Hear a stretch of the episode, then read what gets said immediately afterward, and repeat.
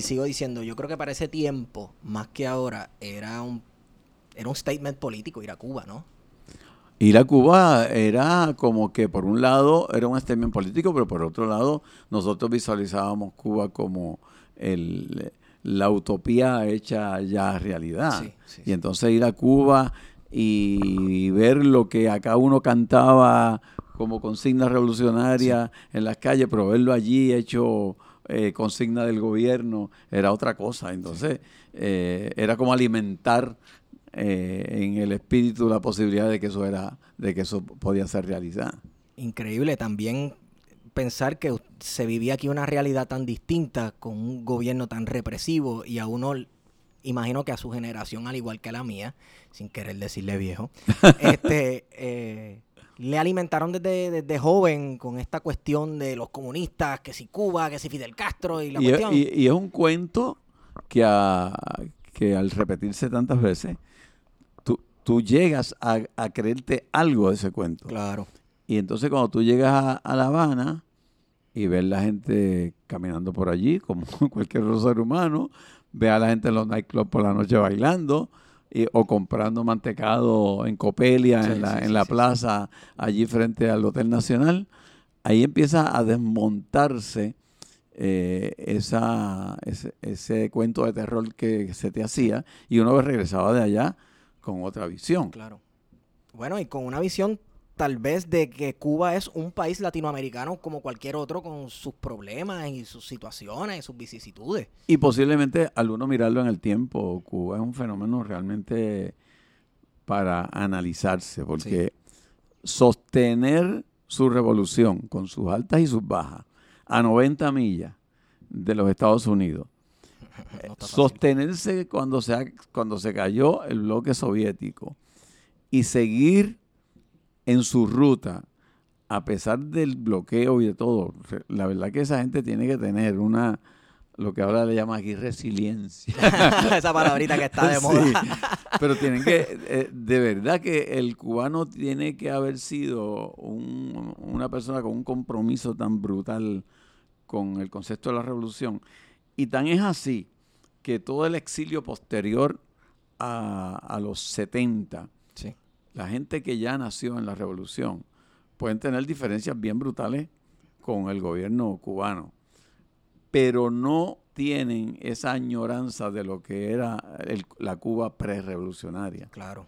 Tienen orgullo de que estudiaron música, la, la cantidad de músicos que salieron producto de lo que es la revolución Sí. la cantidad de artistas, de escritores, etcétera, de verdad que es impresionante. Esa gente no, no, no olvida eso. A modo de introducción, eh, voy a tener que interrumpir la conversación un poco para presentarme. Mi nombre es Esteban Julio Gómez Geo. Bienvenidos a este su podcast preferido, Plan de Contingencia. Me acompaña Héctor Iván Arroyo Sierra. Yo quiero hacer la salvedad de que este, ahora mismo no hay luz, estamos switchando micrófono. La CIA no se salió con esto, estamos en modo guerrilla, que no es a medio pocillo, es a pocillo y medio. Y nada, estamos aquí bien En chévere. este momento está pasando un avión de reconocimiento Sí, sí, sí, para sí. chequear si estamos haciendo el podcast o no. Y Wario Candanga por aquí reportándose y estamos en solidaridad con los pueblos latinoamericanos que siguen sin luz todavía. Esa está buena.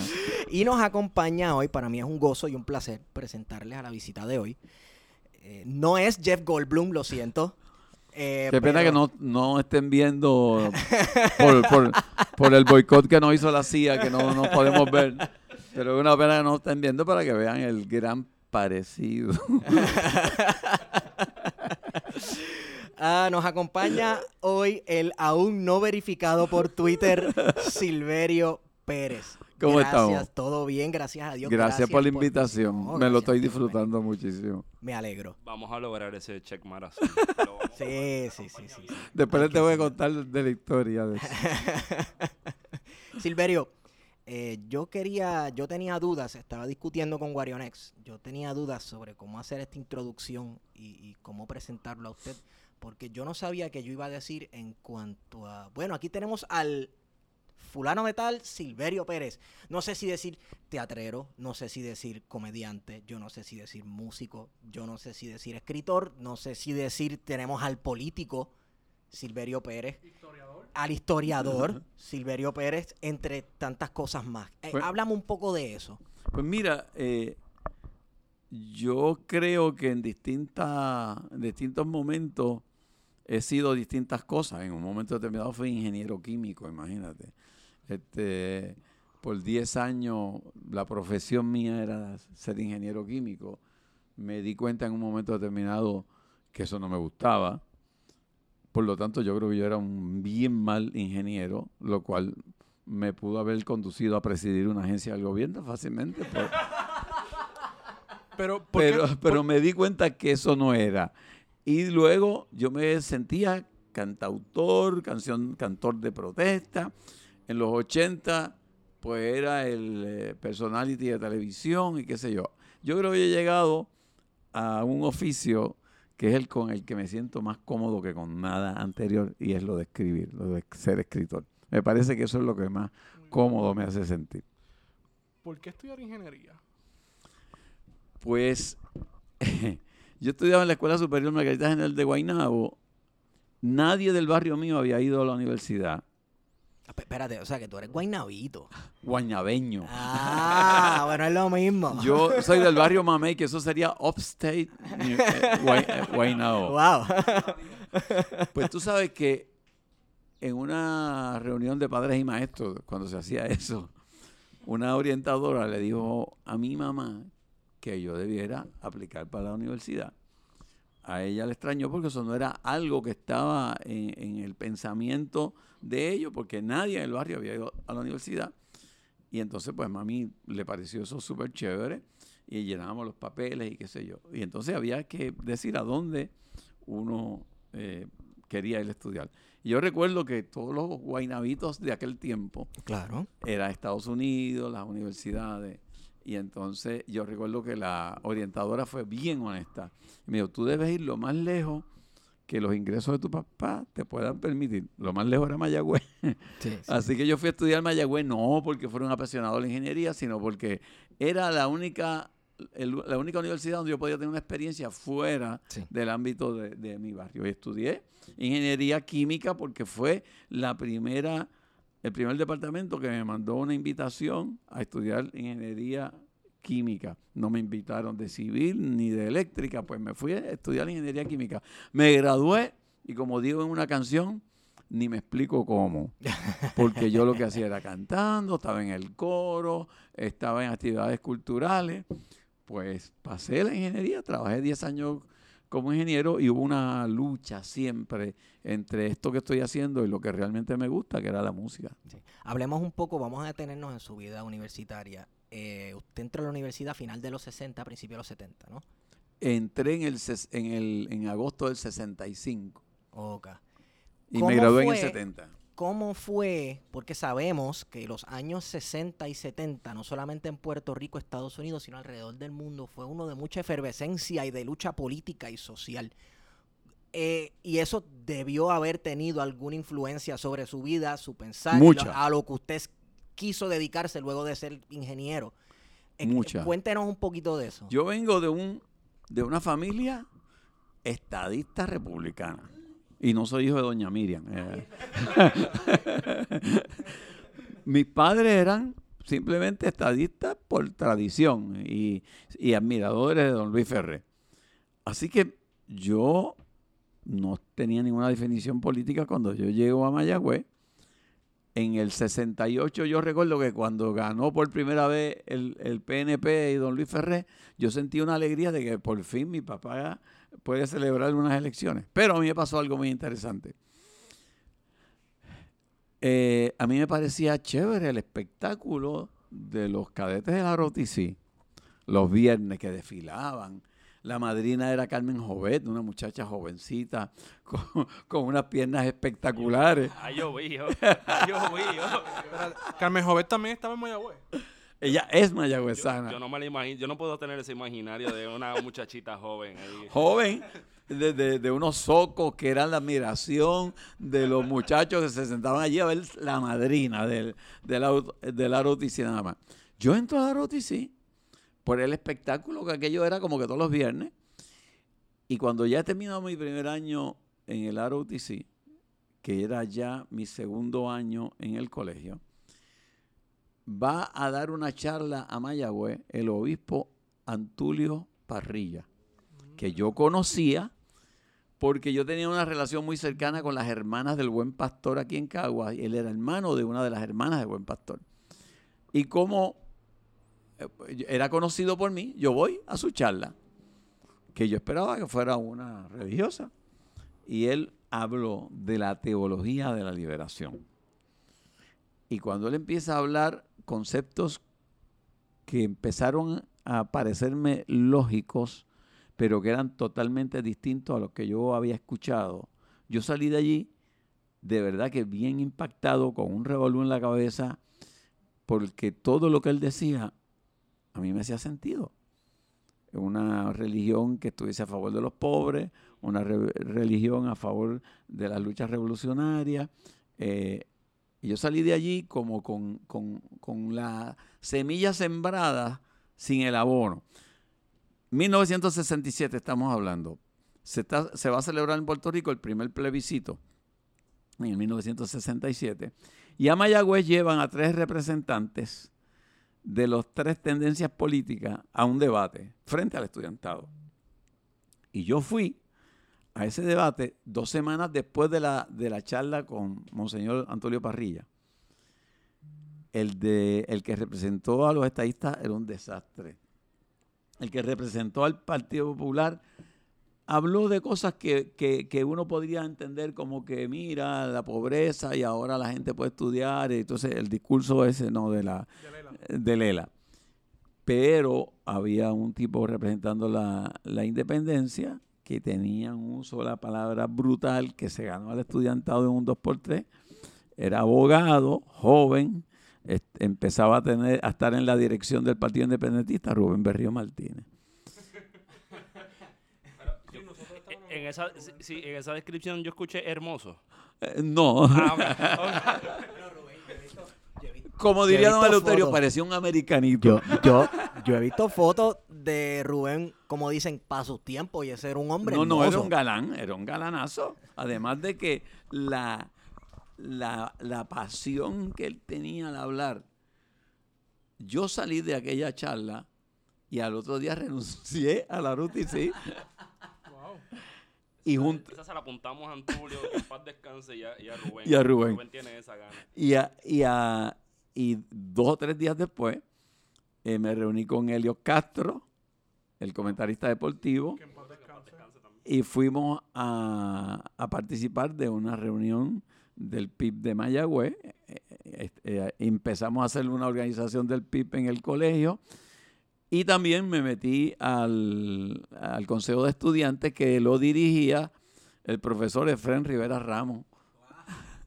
Son leyendas.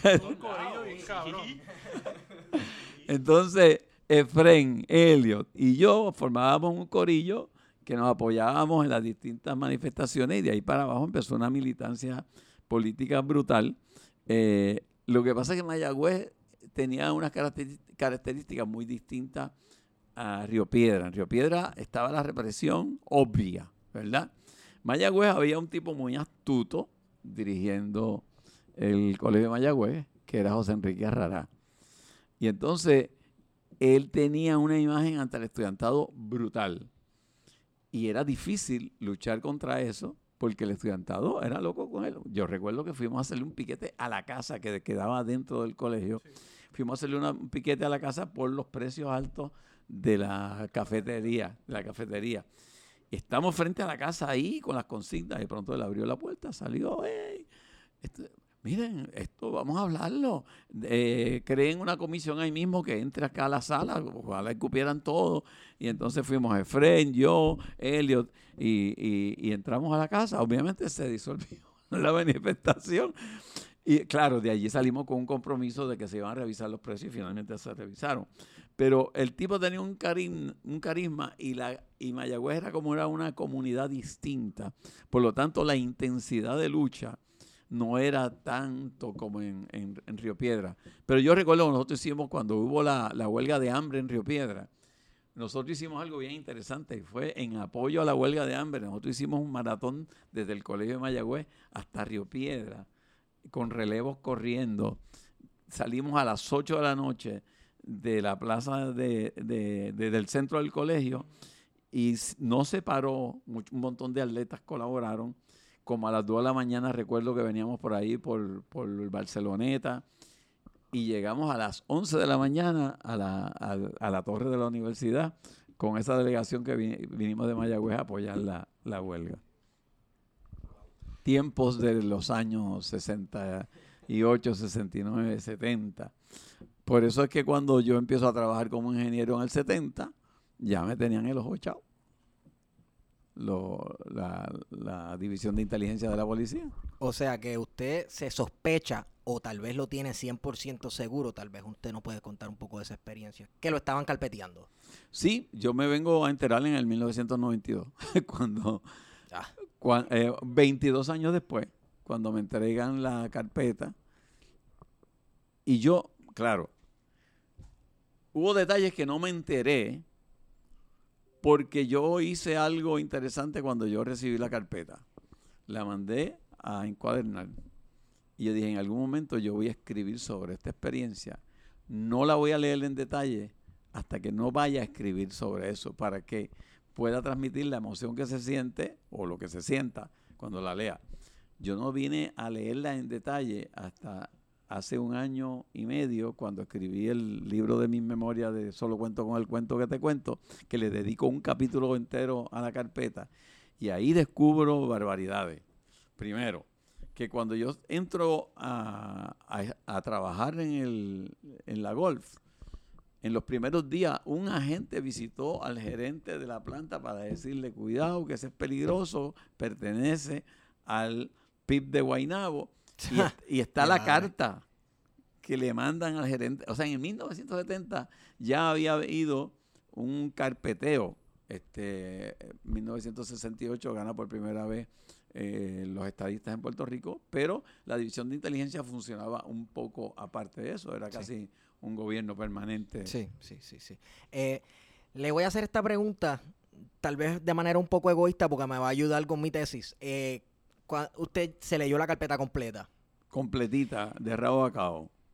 Eh, la relación entre verdad y mentira. O sea, ¿cuánto de lo que leías en esa carpeta tú decías, diantre, me tenían seteado? ¿O cuánto usted No, leía y pensaba, diablo, qué clase de embuste? me-". Sí, sí, o sea, hay unos embustes monumentales. Pues yo te odio. Como, como por ejemplo, el agente que está velando haciendo punto en otro son, Ajá. dice que nosotros terminábamos los ensayos cantando la borinqueña revolucionaria con el puño arriba. Eso es una Wow. ridiculez. Oh. Eso es una ridiculez bien brutal. Esa es una suposición porque como todas las actividades independentistas tradicionalmente se terminan con un cantando el himno revolucionario. Claro. Le pusieron eso ahí, ¿sabes? Por, por- Entonces, por por ejemplo, cumplir. vino en una ocasión este, Alarcón a Puerto Rico y hubo una reunión en la casa de Manrique Cabrera en Río Piedra, el profesor Manrique Cabrera, y todos los que participamos en esa reunión, pero todos están en un listado con el número de las tablillas. En y eso todo. sí, en eso sí eran bien cuidadosos, porque eran- las carpetas te dan los nombres de todos y cada uno y de con los que número de van a un rally. Pero lo Sí, otro que se inventaban, por ejemplo, otro ejemplo ridículo. eh, me informa, dice este agente que le está informando a Pérez Casilla, me informa un informante que tenemos en Telemundo. Y da el nombre del informante. Eh, ah, ¿Y lo conocía? Claro. Si era el jefe de seguridad de, Telemundo. Wow. Murió, pero, pero ese era informante.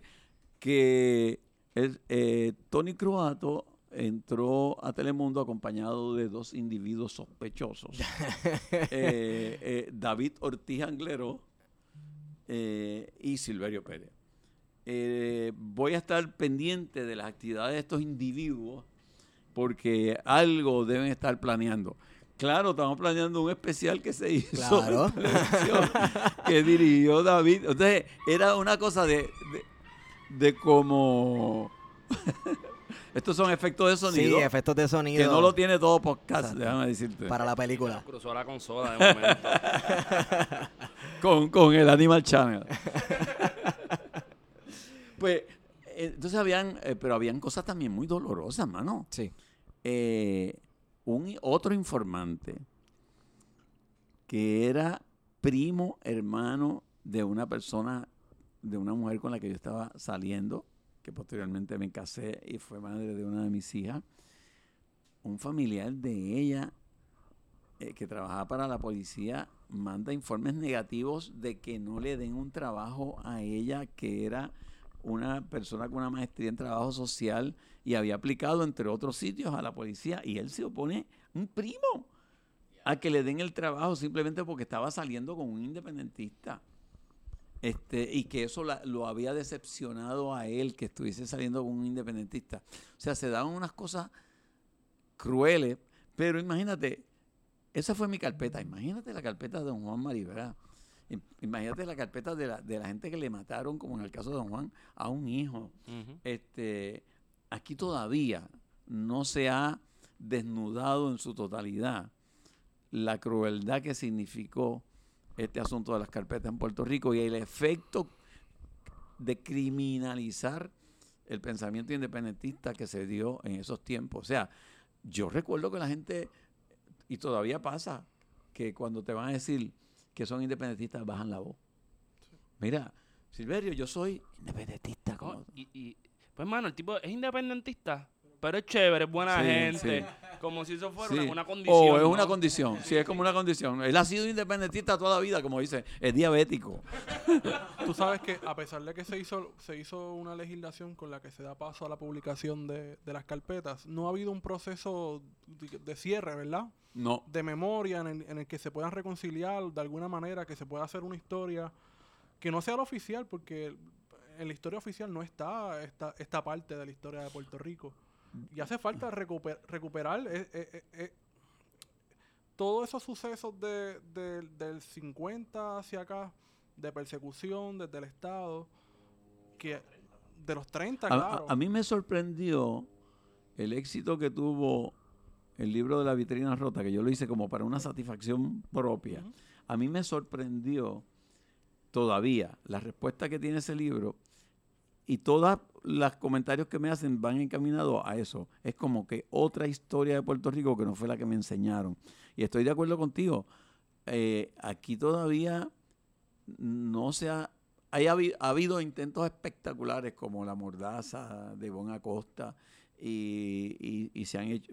Che Paralitiche ha hecho también un libro sobre la Pero no son trabajos accesibles como el tuyo, por ejemplo. Exacto. Hay otro problema. Eh, en muchos países latinoamericanos y africanos también, que han ocurrido estas atrocidades de dictaduras que desaparecen personas de persecución, el mismo Estado hace comisiones de, de la Eh, verdad. de la verdad.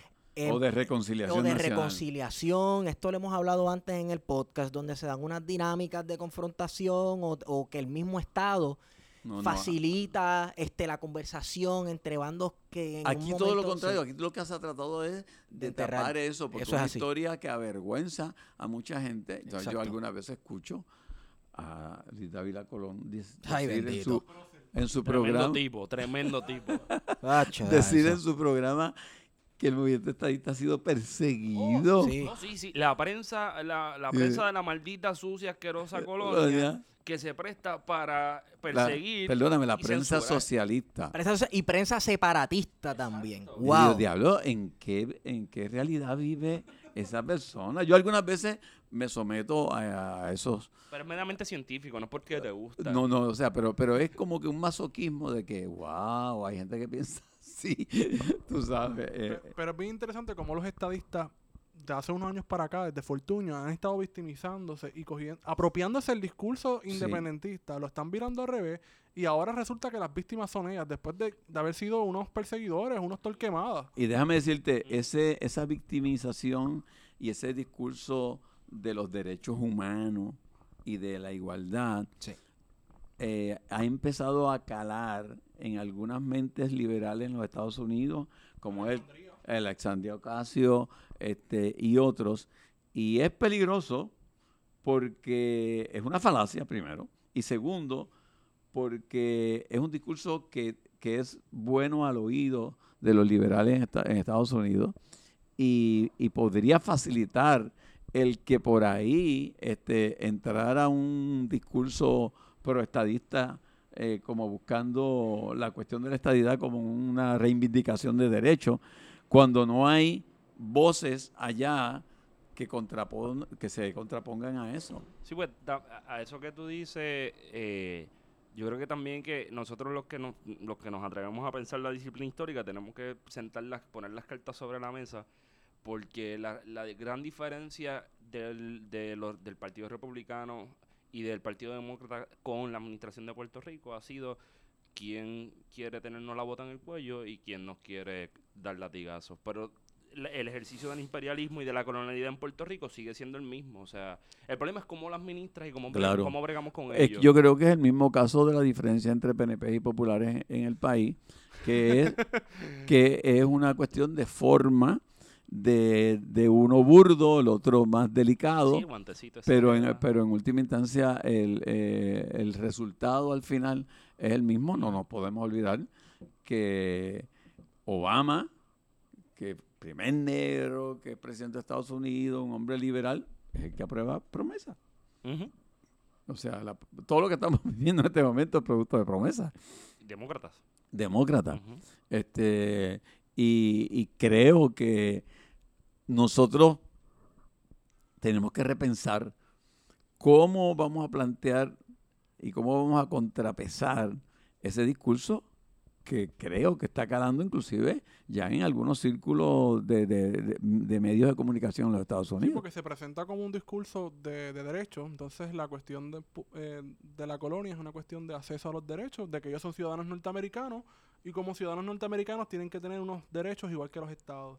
Y no, no, no es una cuestión de derechos, es una cuestión política, de inferioridad política, de colonialismo. Entonces, dentro de la dentro de la política estadounidense no existe el, el que tengan co- eh, colonias, tienen posesiones o territorios. Ajá. Y dentro de esa mirada, pues, toda, toda lo- los puertorriqueños quedamos como esta figura o estos sujetos que lo que nos hace falta es que nos expandan más los derechos eh, que tienen los Estados Unidos continentales. Y, y a eso le añadimos también el tutelaje, ¿no?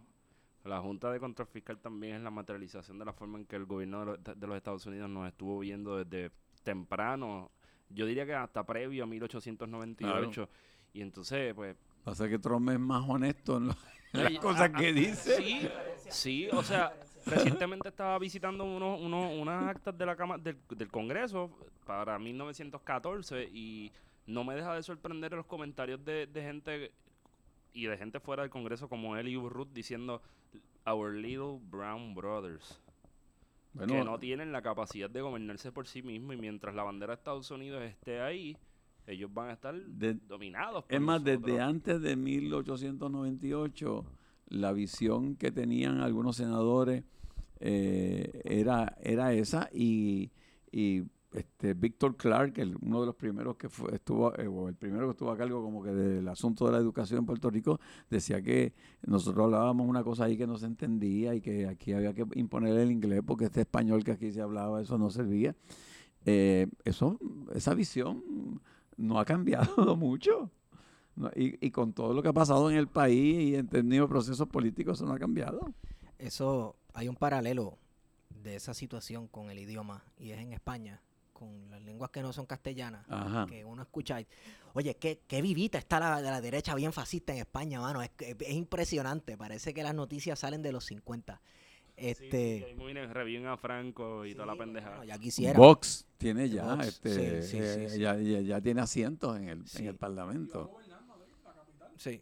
Posible. Este, y hay, hay estos paralelos con el castellano y los otros dicen que el, el- el- el catalán y estas otras lenguas son lenguas pastoriles, eh, de gente del campo que cría ovejas.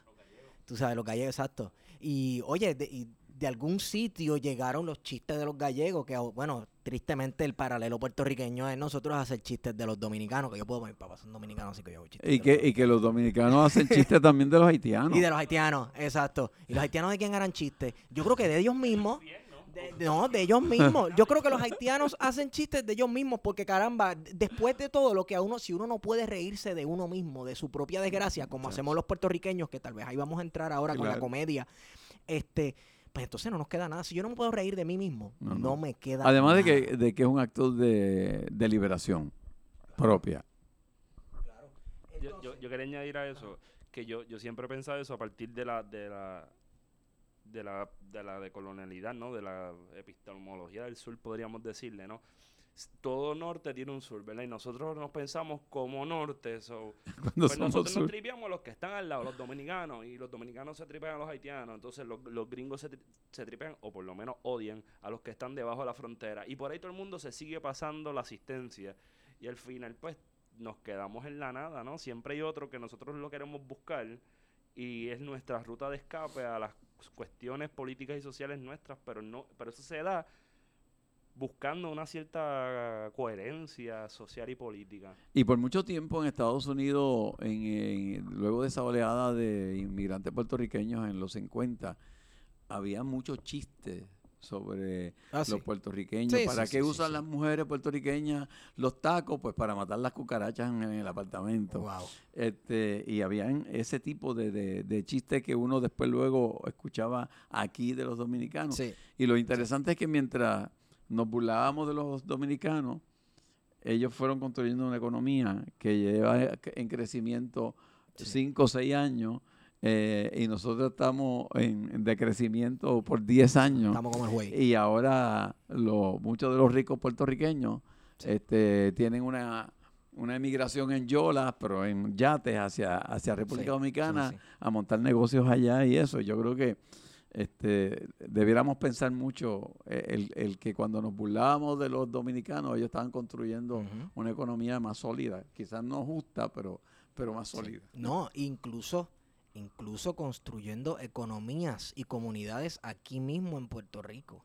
O sea, mientras nosotros, nosotros digo, ¿verdad? Como puertorriqueños y la policía de Puerto Rico los perseguía, porque yo recuerdo estas portadas en los 90 de los balseros dominicanos y la violencia de la policía contra el dominicano.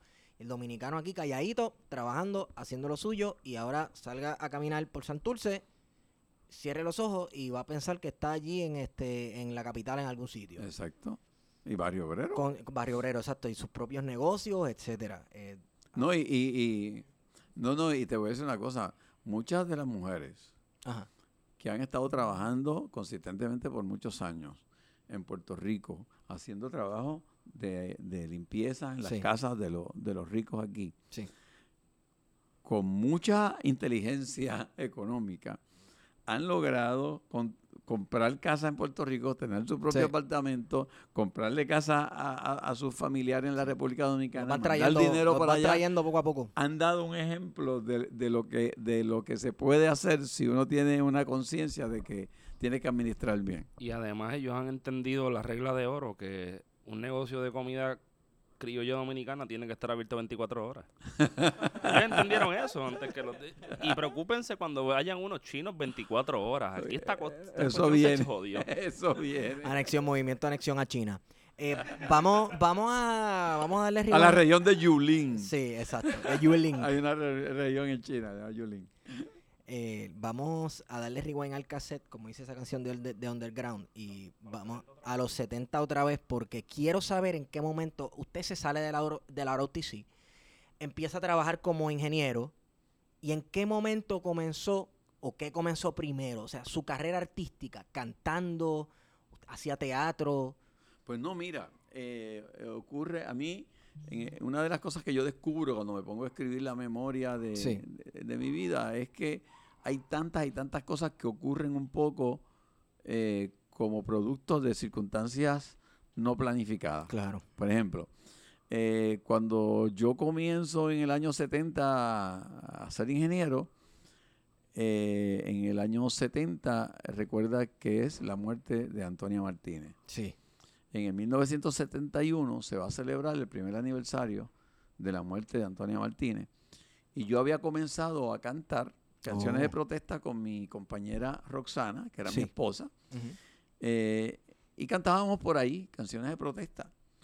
Y participamos en un acto enorme que se dio de tres días en el Teatro de la Universidad de Puerto Rico, eh, conmemorando la muerte de Antonia y los sucesos que habían ocurrido. Una de las noches, este, yo todavía tengo el cartel de que anunciaba eso, estaba Roy Brown, estaba Dani Rivera y estaba el dúo, los dúos Pepe y Flora y Silverio y Roxana. Fue la primera vez que nosotros cantamos en un escenario. Sí.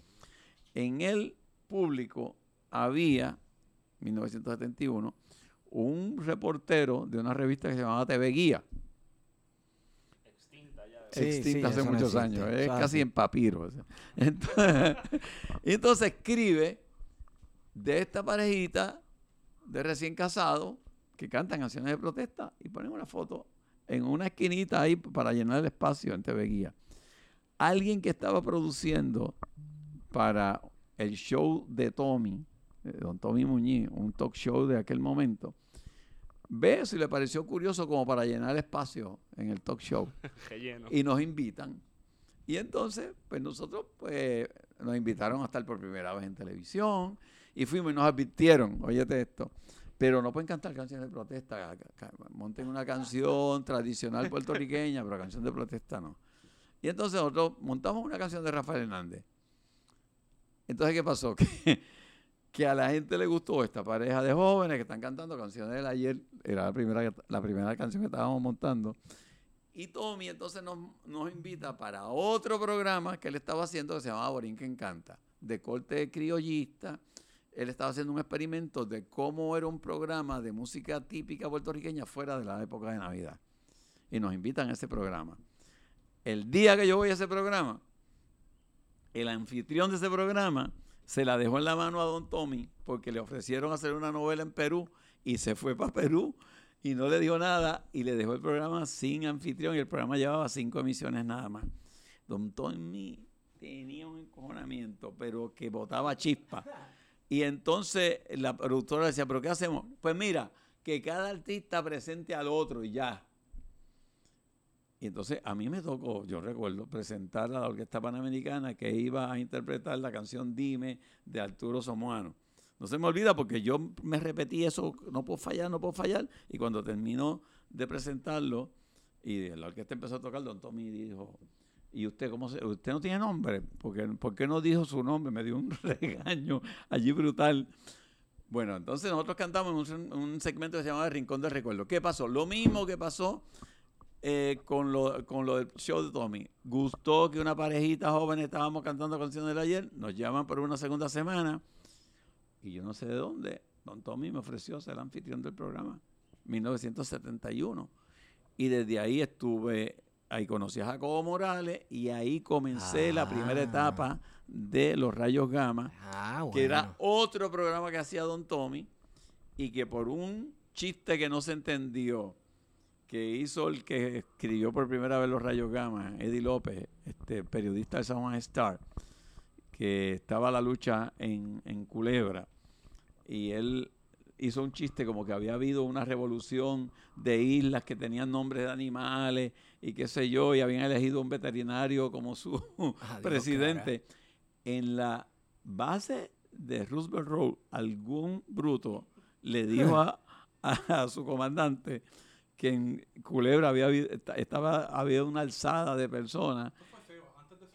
Sí, y entonces se creyeron que eso era cierto y llamaron a don Tommy a las 2 de la mañana para decirle qué fue lo que ustedes dijeron, que se ha formado este revolú y está este, activada el Roosevelt Road.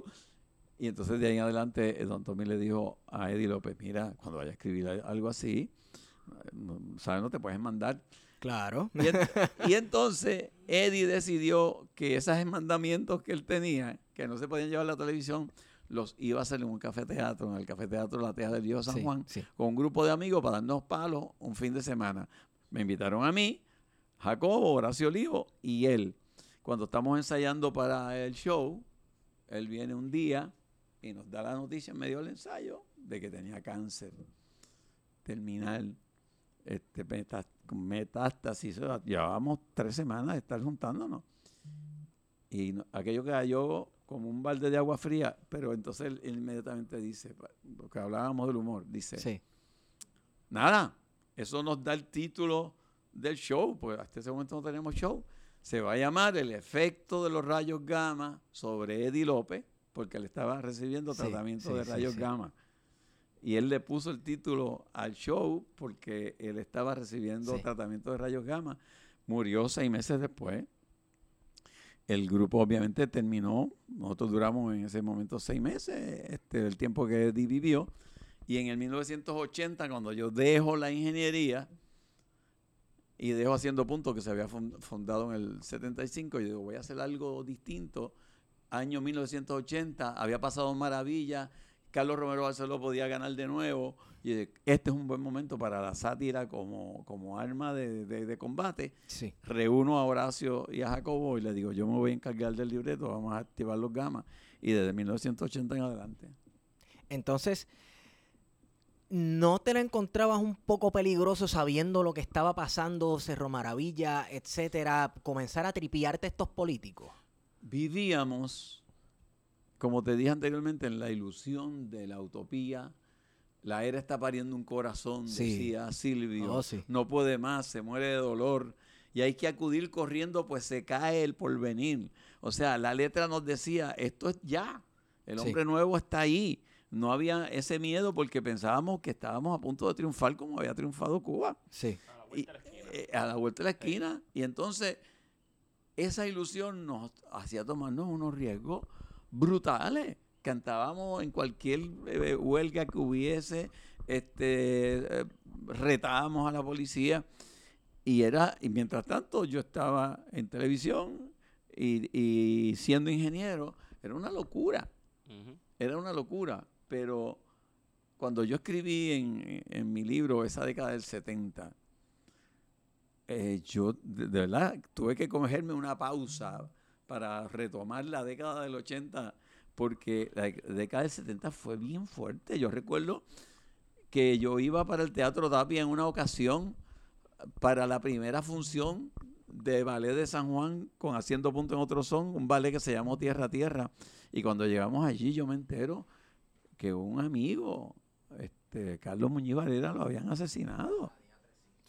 Y con él yo había compartido meses antes en Cuba en el Festival Internacional de la Juventud de los Estudiantes.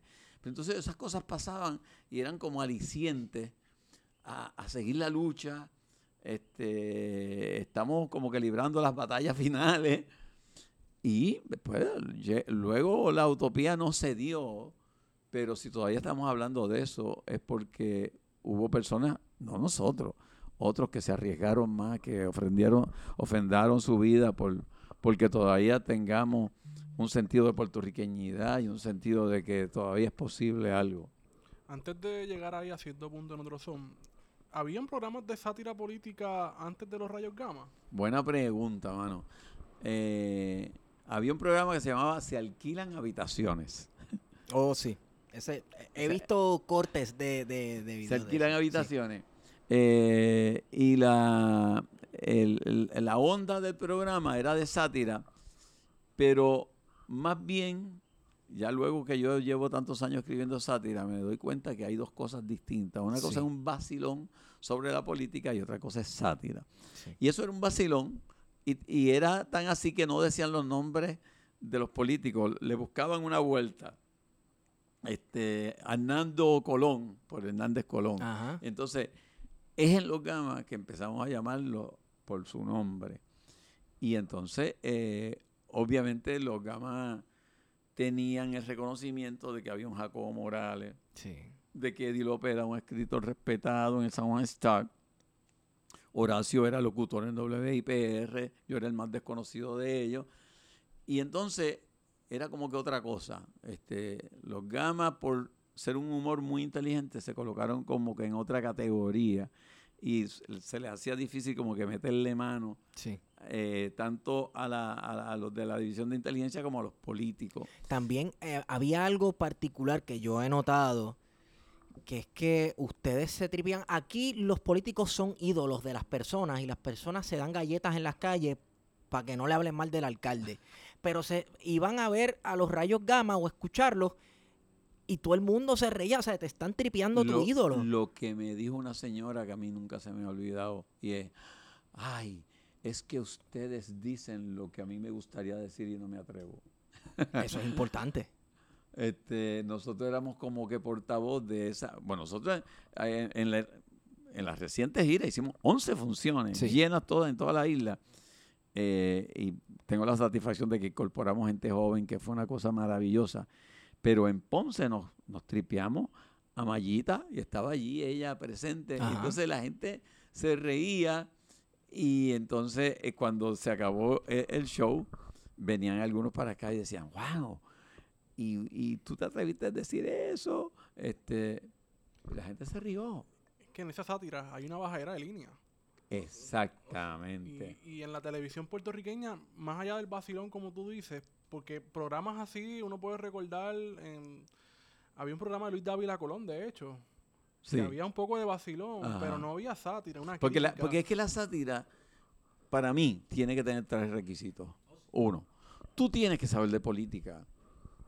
Tienes que tener una posición política, que es la que expresa a través de la, Sí. de la sátira. Y tú tienes que hacer reír, pero hacer reflexionar. Y eso sí está bien difícil. Tú tienes que hacer reír, pero tienes que hacer reflexionar. Nosotros hicimos una, una sátira que es de las cosas que yo he escrito que más me ha gustado eh, con la canción Despacito. Eh, Tremendo tema. y entonces lo, lo hacía Chuito como si fuera este Luis Fonsi. Y, y, o sea, y cuando al final de hablábamos de todas las cosas que nos están haciendo, y al final la última frase, despacito, se nos está vaciando nuestro Puerto Rico. La gente estaba riéndose de todas. Y de pronto tú notabas el corte donde entra la reflexión y donde hay una verdad y que te da un bofetón. Si la sátira no tiene eso, eh, se convierte en un vacilón. Yo, yo recuerdo, yo presencié un, un, un evento de los Gamas. Y de hecho también yo he seguido varios de los programas suyos durante, digamos, 20 años de mis 32 años sobre esta tierra. Y, y a ver, mientras estaba preparándome para esto, me acordé de, de, de eso, de eso que dijiste sobre, sobre la reflexión. Porque la sátira también es un ejercicio filosófico de buscarse uno mismo. Por ejemplo, me trae a la mente mi comediante favorito, por- yo creo que va a ser por siempre, Mel Brooks. O sea, Mel Brooks es lo que yo quiero pensar que es comedia inteligente. Frankenstein son, ¿verdad? El hijo de Frankenstein. Este, la historia del mundo. Sí, O sea, sí. ¿A quién diantre se le ocurre que cuando Moisés está abriendo el mar muerto, está con los brazos alzados, es porque lo están asaltando por la espalda? Este, aquí- Hay una, hay una escena que no se me olvida de una de las películas de, de Mel Brooks y es un zoom in de cámara a una gente que está en una mesa eh, y, y desde bien lejos este, y es- se estaba gufiando precisamente de las películas. Era una de las películas que él hizo que era un gufeo de las películas. Y entonces hay un zoom in de cámara como si estuviésemos a uno de aquellos edificios de allá y, uno decía, diablo, mano, ese lente de esa cámara está brutal. Y seguía adentrando. Entonces, de pronto, choca contra el cristal de la gente y la gente se, se Sí, sí, asusta sí, y mira hacia la cámara. Y entonces yo decía, eso es bien inteligente. Eso es romperle de- la, la- la cabeza a la gente. Y así eran todas las películas. Así, bueno, la, de- una- la primera película que yo vi de él, yo era un chamaquito y era la de Robin Hood. Ah. Y, y- y esa parte donde, donde se está- el castillo lo mudan como si fuera un trailer de esos grandes que montan en un camión por ahí en los Estados Unidos y se queda el ciego y el ciego está viendo una revista Playboy medieval que la revista es la silueta de la mujer en braille. O sea, e- eso- o sea, y el, el tipo está en el baño sentado y está así mirándola y yo, yo, yo cuando chamaquito no lo entendí, ¿verdad? Pero ya más adulto dije, ¿qué, qué nivel de, de creatividad de tú Claro. hacer eso? Blazing Saddles. eh, Exacto, claro. Lo que pasa es que a, a- a Mel Brooks le tocó coincidir con Woody Allen. Claro. Y yo creo que no se le ha dado eh, suficiente aprecio a lo que él hizo, porque Woody Allen como que las películas de Woody Allen tenían como que un guille de mayor intelectualidad. Ay, Woody, Allen, Woody Allen hace bu- buenas películas, pero, pero él tiene como cinco o seis películas que es lo mismo. Es lo Un mismo. chamaco judío en Nueva York. y- Exacto, es, y es mira su mi jer- obsesión. Mira mi jerga neoyorquina y que mira qué judío soy, pero a la misma Sí. vez no soy judío y... ay, Yo dije, llegué la, llegó la luz. Seguimos en guerrilla mode. Estamos dándole, estamos en, en la lucha, perseverando. Oye, Silverio, hablando de los 70, yo tengo esta pregunta bien vegabajeña. Este, ¿tú estuviste en Marisol? Pues chico, no, mano, yo me perdí eso. Porque yo eh, soy un jíbaro del barrio Mamey, yo no me enteré ni de los Beatles. o sea, Eh, y yo mira, te iba a preguntarle si usted fue hippie en los 60. no, mano, este, yo, yo en eso bien quedado, porque, ¿por qué? Porque yo bajo del barrio Mamey en los años 70 y yo estoy aprendiendo a tocar cuatro y a cantar décima y yo oía las conversaciones de los muchachos de la Escuela Superior Margarita Janel y me parecían ajenas porque estaban hablando este, de, de cosas en inglés que yo no entendía. Y es en Mayagüez cuando llega el grupo Up With People, Viva la Gente, que yo empiezo a relacionarme un poco con esa otra música y ahí es que yo empiezo a escuchar de la canción protesta, de, la, de lo que venía de los Beatles, pero a mí me llama la atención que después, yo lo digo y lo confieso, y para mucha gente ha sido como una sorpresa en el libro, que lo que With People era un operativo de la CIA. Como fue este apagón que hubo aquí. Aquí, ¿eh? sí, sí, sí. With People era un operativo de crear una canción dulzona, de paz y amor, que fuera contraparte a la canción protesta, ¿sabes? Y, y después cuando yo empiezo a descubrir eso, me doy cuenta, claro, Freddy Valentín era de, de With People. Pero nosotros, nosotros siempre podemos relajar con esto de la CIA, pero sí es cierto que la CIA tuvo mucho que ver con todo el movimiento hippie, toda esta contracultura. Por supuesto. Uno compara las canciones de lo que se estaba haciendo en Estados Unidos o en Inglaterra versus la nueva canción chilena, la nueva canción Uf. cubana, y tú dices, diablo, pero ¿qué carajo estaban pensando los gringos? ¿Sabes? Uno, liricalmente, tú ves lo- la- las canciones. Habían unos pocos como Pete Seeger, Sí, Joan sí, sí, sí. Baez, este, que, que representaban un poco más esa, esa pero no, no había más nada.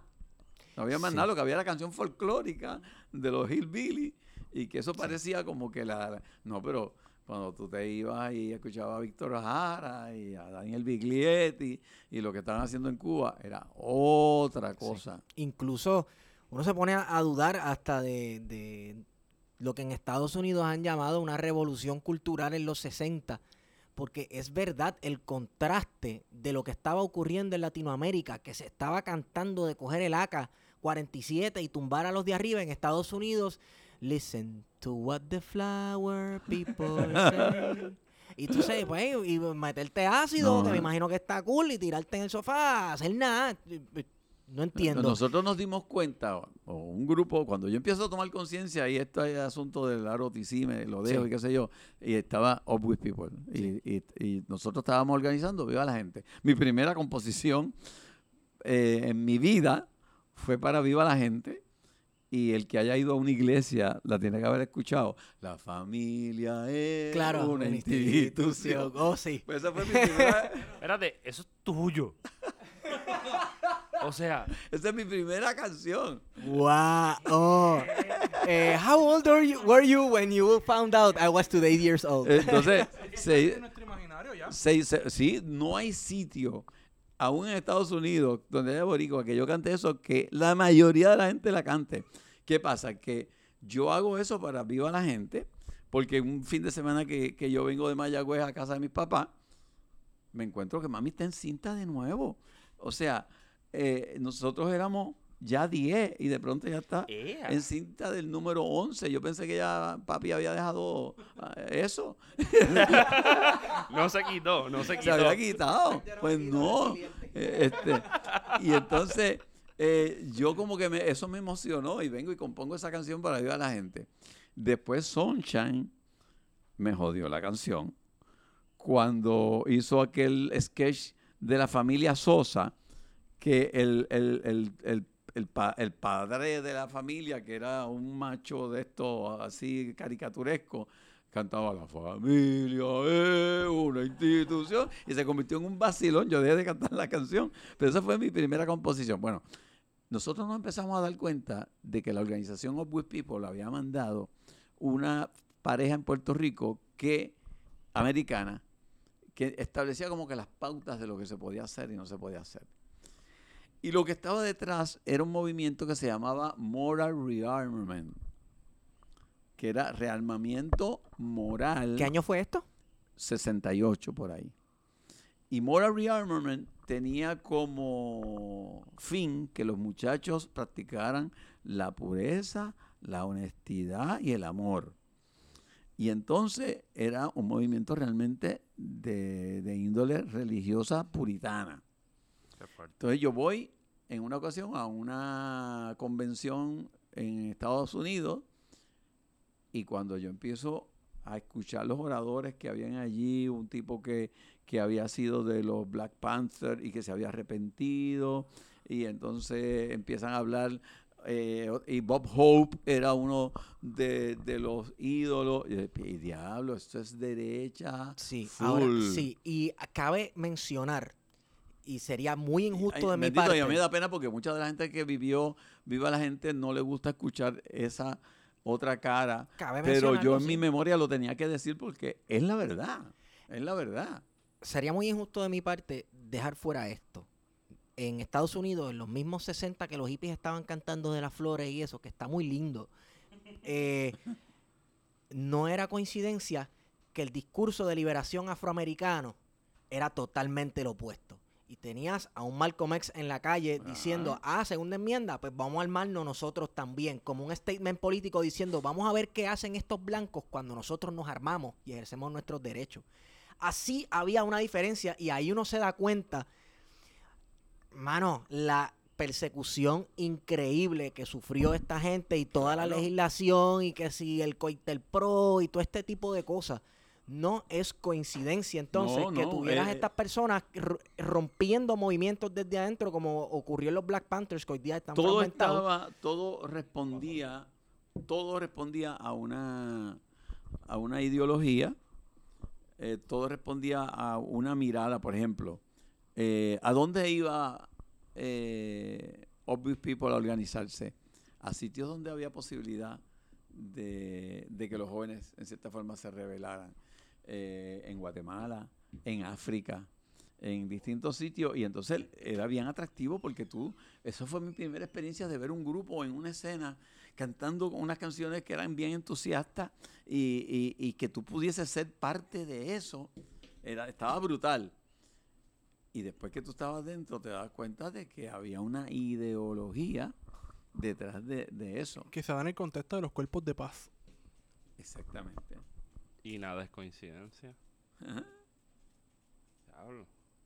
Eso está bien cabrón, en verdad, porque yo, yo, yo, pens- yo, yo hacía los, los hippies algo más, no sé, como... como... Sí, sí, hay hippies. Hay, hay- hay Sí, los pero, que- pero era una respuesta a una insurgencia que estaba cuajándose y que tenía un eco en Latinoamérica bien brutal. Me, me interesa saber cómo llegaba o cómo llegó esa música de Chile o de Cuba a Puerto Rico en ese, en ese contexto histórico. Clandestinamente, o sea, era solamente de algunas personas que lograban ir a Cuba y en Cuba pues estaban esas canciones y venían cargados. Yo recuerdo el día que Roy vivíamos en Jardines de San Francisco. Y en Jardines de San Francisco eran como con los cuarteles generales de la izquierda en Puerto Rico. Allí estaba, vivían todos los PCP y todo el mundo. Entonces un día Roy, eh, que vivía allí, yo vivía allí también, mis gemelos nacieron allí. Roy me dice, mira, mano, me trajeron unos discos de Cuba para que vengas para acá. Y en el apartamento de Roy yo escuché por primera vez el nombre de Silvio Rodríguez y la canción del elegido. Este, Así, ¿no? y eso fue bien al principio de los 70. Recuerdo que mis gemelos estaban a punto de nacer, ellos nacieron en el 72. O sea, nosotros estábamos atrás con respecto a lo que ya estaba pasando en toda Latinoamérica. Este, nosotros estábamos bastante atrás. Pero eh, la conexión con Cuba fue, a través de eso era que llegaban las canciones, no era a través de otro medio porque no había esa comunicación. No había internet. No había No nada. había forma de comunicarse así Eh, la gente sa- sacaba copias con la, con la grabadorita aquella que uno tenía que pre- presionar play y record a record a la la vez. misma vez. y, y Y se- el cassette ahí. y entonces por eso este, hubo una fiebre de cantar las canciones de Silvio y de Pablo y de toda esa gente, porque era la forma de propagandizarla por ahí y, y haciendo punto. Y nosotros empezamos cantando esas canciones porque era necesario hacerlo. Eh, esto, yo sé que ustedes, ustedes me van a vacilar por esto, pero encuentro un paralelo con, con el underground, con el reggaetón underground, que pues, eh, empezó muchachitos trayendo cassette al principio de hip hop, de música de protesta Claro. negra. Los traían a Puerto Rico y les grababan por encima con la misma pista, pero ellos cantando en el baño de la casa, muchachitos, ya un poquito más rudimentario. Que imagino que aquí era más. Y posteriormente, eh, lo primero que yo escuché así, underground, este, fue cuando lo de Filiberto y, y, y Calle 13 hizo una canción que... Querido FBI. Querido FBI. Sí, sí, que, rap que político. se difundió por las bocinas en la placita eh, San José en, un- en una ocasión y todo el mundo empezaba como que a mirarse, wow, tú también la has escuchado, todo el mundo la estaba coreando. Sí. Eh, y es increíble el tiempo que ha pasado desde Sí. ese momento Sí. y, y todo lo que ha evolucionado Claro. René de ahí para acá. ¿Cómo se formó haciendo punto en otro son? Mira, eh, yo cantaba con Roxana en, en un nightclub en el Viejo San Juan, que es donde está ahora el, el- el Museo del Niño, allí cerca de... eh, por allí cerca, en esa área. Y una noche se presentó Tony a, a- a- a vernos, porque él era amigo de Axel Anderson, que era el que tenía, era el dueño del, del nightclub. Yo no conocía a Tony personalmente, lo veía y lo miraba a través de televisión. Tony Croato. Ajá. Tony Croato. Tony Croato, yo sé que yo conocí a Tony Croato un poco tarde en mi vida, pero mi referente de Tony Croato en los 90 es Del mar llegó Moisés. o sea, cuando chiquito yo decía con el video Adiós Moisés con el nene final y todavía lo escucho y o sea, tengo que Y desde ese momento te en el puente que va para San Juan a ver si ves Exacto, un manatí que allí exacto. habita. Yo lloro con la canción. Pues mira, este Tony llegó a Puerto Rico en el 68 y yo no lo vine a conocer hasta principios del 70 cuando va a ese nightclub que lo lleva un amigo y es tan generoso que le dice que me- cuando terminamos de cantar dice que, que le gusta como Roxana y yo cantábamos y que nos iba a invitar al show del mediodía que él hacía Paquito Cordero. Fuimos, Roxana y yo y cantamos en ese show del mediodía y él dice, el sábado voy a irlo a ver de nuevo al, al nightclub ese. Y ahí nos sentamos a hablar. Y él, oye, dice, mi ambición es comprar un terrenito en el campo y irme para el campo. Porque Sí. yo soy un hombre de campo, qué sé yo. Y yo digo, a mí me encantaría también. El pianista del lugar, de la música de fondo, para. Y dice, yo estoy vendiendo una finca en Caimito. yo, yo estoy vendiendo una finca en Caimito. En, eh, José Cardona se llamaba él. Y Tony y yo dijimos, vamos a verla. Al otro día subimos para allá y vimos. Y hasta pensamos, mira, tú puedes hacer tu casa aquí, yo puedo hacer la mía acá. Y, y eh, hicimos un revolú para conseguir el dinero. En aquel tiempo tú podías coger 2.500 dólares de préstamo personal en un banco Ajá. con una firma de alguien. Y entonces nosotros fuimos a tres bancos distintos. Yo cogí un préstamo de 2.500 en esos tres bancos y él me dio la firma. Y él cogió tres préstamos distintos en otros sitios. Qué clase de embrollo. Se embrollaron con Pero medio Puerto bien Rico. brutal. Para comprar la finca, la compramos. Y entonces con el... Una vez la- tuvimos la escritura, una persona en un banco nos dio dinero para construir la casa con la finca como colateral.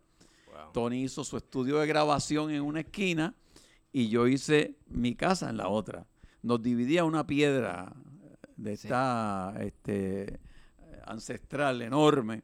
Y por la tarde nos sentábamos ahí, a él le gustaba fumarse una pipa de, de- de tabaco. Típico. Es que me lo imagino. Y, y nos sentábamos ahí a ver el atardecer con la guitarra y él me cantaba canciones de Uruguay principalmente porque ese, su raíz realmente es de Uruguay, porque Sí. ahí es que pasa la adolescencia. Pero me contaba muchas cosas también de, de- de Italia. Y yo le cantaba canciones de Puerto Rico que se parecían. Y un día me dice, flaco, vamos a hacer esto mismo en un escenario. Él acababa de dejar de cantar con Nelly y yo acababa de dejar de cantar con Roxana. Así que estaba como que la ideal y teníamos como que un bajón. Ok, vamos a hacer eso. Y empezamos, ok, yo- tú me cantas las canciones de Atahualpa Yupanqui y yo te canto algunas de Pedro Flores y de Rafael Hernández. Empezamos a hacer una lista. Y un día, Josie La Torre me encuentra en un sitio, ella cantaba en, boleros de, de Silvia Resach, y me dice, mano, tengo un bajón de, de- cantar en, en algún lugar, si sabes de algo, déjame saber. Y yo le dije, yo estoy montando algo con Tony, a lo mejor te podíamos incorporar, pero tengo que hablar con Tony. Hablé con Tony y me dijo, sí, no hay ningún problema. Y yo sí fue a una de nuestras reuniones y empezamos a incorporarla. Y entonces ella se encontró con Irving, que era de Barrio Obrero, y era estudiante de música de la Universidad de Puerto Rico. Y, y ella fue es la que propone traer a Irving. O sea, ya teníamos percusión, guitarra, cuatro. Y entonces hacía falta un instrumento que amarrara la cosa que es bajo. Sí. Y Tony sugirió a Nano Cabrera, que era el bajista de la banda de Nelly Tony cuando ellos cantaban. Hicimos una cosa de un de que íbamos a hacer esto como para un gozo de un fin de semana. Sí. Igualito que con lo de los gamas. Sí. Cinco años después. Igualito. Eh, ¿Cómo le vamos a llamar el show? Yo le escribo a Sunshine, que estaba estudiando en Massachusetts, en UMass. Mira, vamos a estar en la TEA con Tony, vamos a, estamos montando esto, porque él estaba montando, moliendo vidrio allá. Sí. Y entonces eh, le digo, estamos buscando un nombre, porque ellos tenían moliendo vidrio y me encantaba eh, la idea. Y me dice, mira, una ocasión yo estaba en la marginal de la eh, de, de ahí de la laguna, porque ahí antes había un jangueo los fines de semana bien brutal. A través de todo eso habían guaguitas que vendían pincho y todo ese tipo de cosas y después la policía desalojó todo eso, no sé por qué. Cuando vino Carlos Romero Barcelona. Entonces él dijo, unos tipos que llegó la policía y los escuché decir algo que está chévere. Vámonos a hacer son en otro punto. Eso estaría chévere, hacer son en otro punto. Ah, pues chévere. No lo apunté, se me olvidó. Y cuando nos preguntaron, Tony, ¿qué le vamos a poner al grupo o al show? Ah, déjame ver qué fue lo que me dijo Sunshine. Creo que fue haciendo punto en otro son. Y ahí surgió, y ahí se quedó. Perfecto. Y ahí se quedó. Y entonces tuvimos ese, ese primer fin de semana y pasó exacta lo mismo, lo mismo que con los gamas. Una confluencia de gente que sorprendía. Tenemos que hacer tres shows en una noche. Miguel Ángel Suárez, el actor, un día se para al final del show y dice, y dice, yo declaro que esto es un junte afortunado. Y, y de ahí empezó la cosa que no, no paró, pero no era la intención, como no fue la intención de los gamas, hacer un grupo. O sea, ustedes básicamente planificaron, ah, vamos Un a fin de semana, un show de un fin de vacilar, semana. Vamos a vacilar, vamos a llamear un fin de semana en tal sitio para curarme. Por eso es que después, y no lo había revelado hasta que escribí lo de las memorias, por qué Tony se va en un momento determinado del grupo. Él no tenía planificado pertenecer a otro grupo, pero la cosa, él estaba aprendiendo tanto en haciendo puntos de lo que era música puertorriqueña, que él le embollaba. Pero, y yo creo que esto es un tema que, que es interesante para, para, el in- para tu interés, Ajá. haciendo punto estaba bien envuelto en la cuestión política. Ah, claro. Y entonces yo no había encontrado el punto en que Tony se fue. Yo sabía que él se había ido porque estaba incómodo Ajá. con el activismo político del grupo cuando él no se sentía todavía. Él se sentía extranjero. Sí. Y entonces se sentía incómodo que un extranjero estuviese participando en unas actividades políticas tan obvias. Sí. Pero yo no sabía en qué momento se había ido y gracias a la carpeta de Subversivo, yo encuentro que hay un informe de que nosotros estamos cantando en el Festival de Claridad en febrero que se le dedica a, a Chagui, el, hijo de Juan Maribra que habían matado, y que fue una actividad bien intensa. Y lo próximo que dice de Haciendo Punto es en mayo, donde dice esto, y llegaron los integrantes haciendo punto, donde no participa ya ni Tony Croato ni Nano Cabrera. Ah, ok, entonces entre febrero y, ma- y mayo se dio eso. Obviamente, la actividad en claridad fue como que el punto cal- culminante para que él en una ocasión me diera, "Fa- flaco, me siento incómodo, yo de verdad quisiera hacer otras cosas a mi, a mi forma de ser. Y todo el mundo lo entendió, entendió y lo hizo. Pero de ahí es que se empieza a desarrollar la otra parte de Haciendo Punto que ya era claramente identificada con... ¿Tú crees que hubo alguna algún tipo de intervención de parte de la inteligencia con Tony? Como que le habrán dicho, Pues mira, tú sabes que... abúsate. Esa misma pregunta, esa misma pregunta me lo hizo la persona con la que yo estuve haciendo el libro. Cuando yo narro eso, Ana Teresa Toro, me dice, ¿y si aquel informante que había en Telemundo donde Tony tenía el programa llevó la cosa a la alta gerencia y le hicieron presión a Tony para que dejara el grupo? Me hizo todo el sentido de la vida, ¿no? El que pudo haber habido una presión, definitivamente. Pensando que a lo mejor con la salida de Tony se debilitaba el grupo y dejaba de tener la influencia que tenía. Lo curioso es que vino inmediatamente después de la salida de Tony la grabación de La Muralla, que fue el éxito más grande que nosotros tuvimos. 125 mil copias en un año. ¿Tú sabes lo que es eso? Ahora Wow. ni, ni los reggaetoneros, eh, digo, en un solo mercado como era Puerto Rico en aquel momento. Yo creo que La Muralla sal- salvó el nombre de Haciendo Punto, porque permitió que siguiéramos.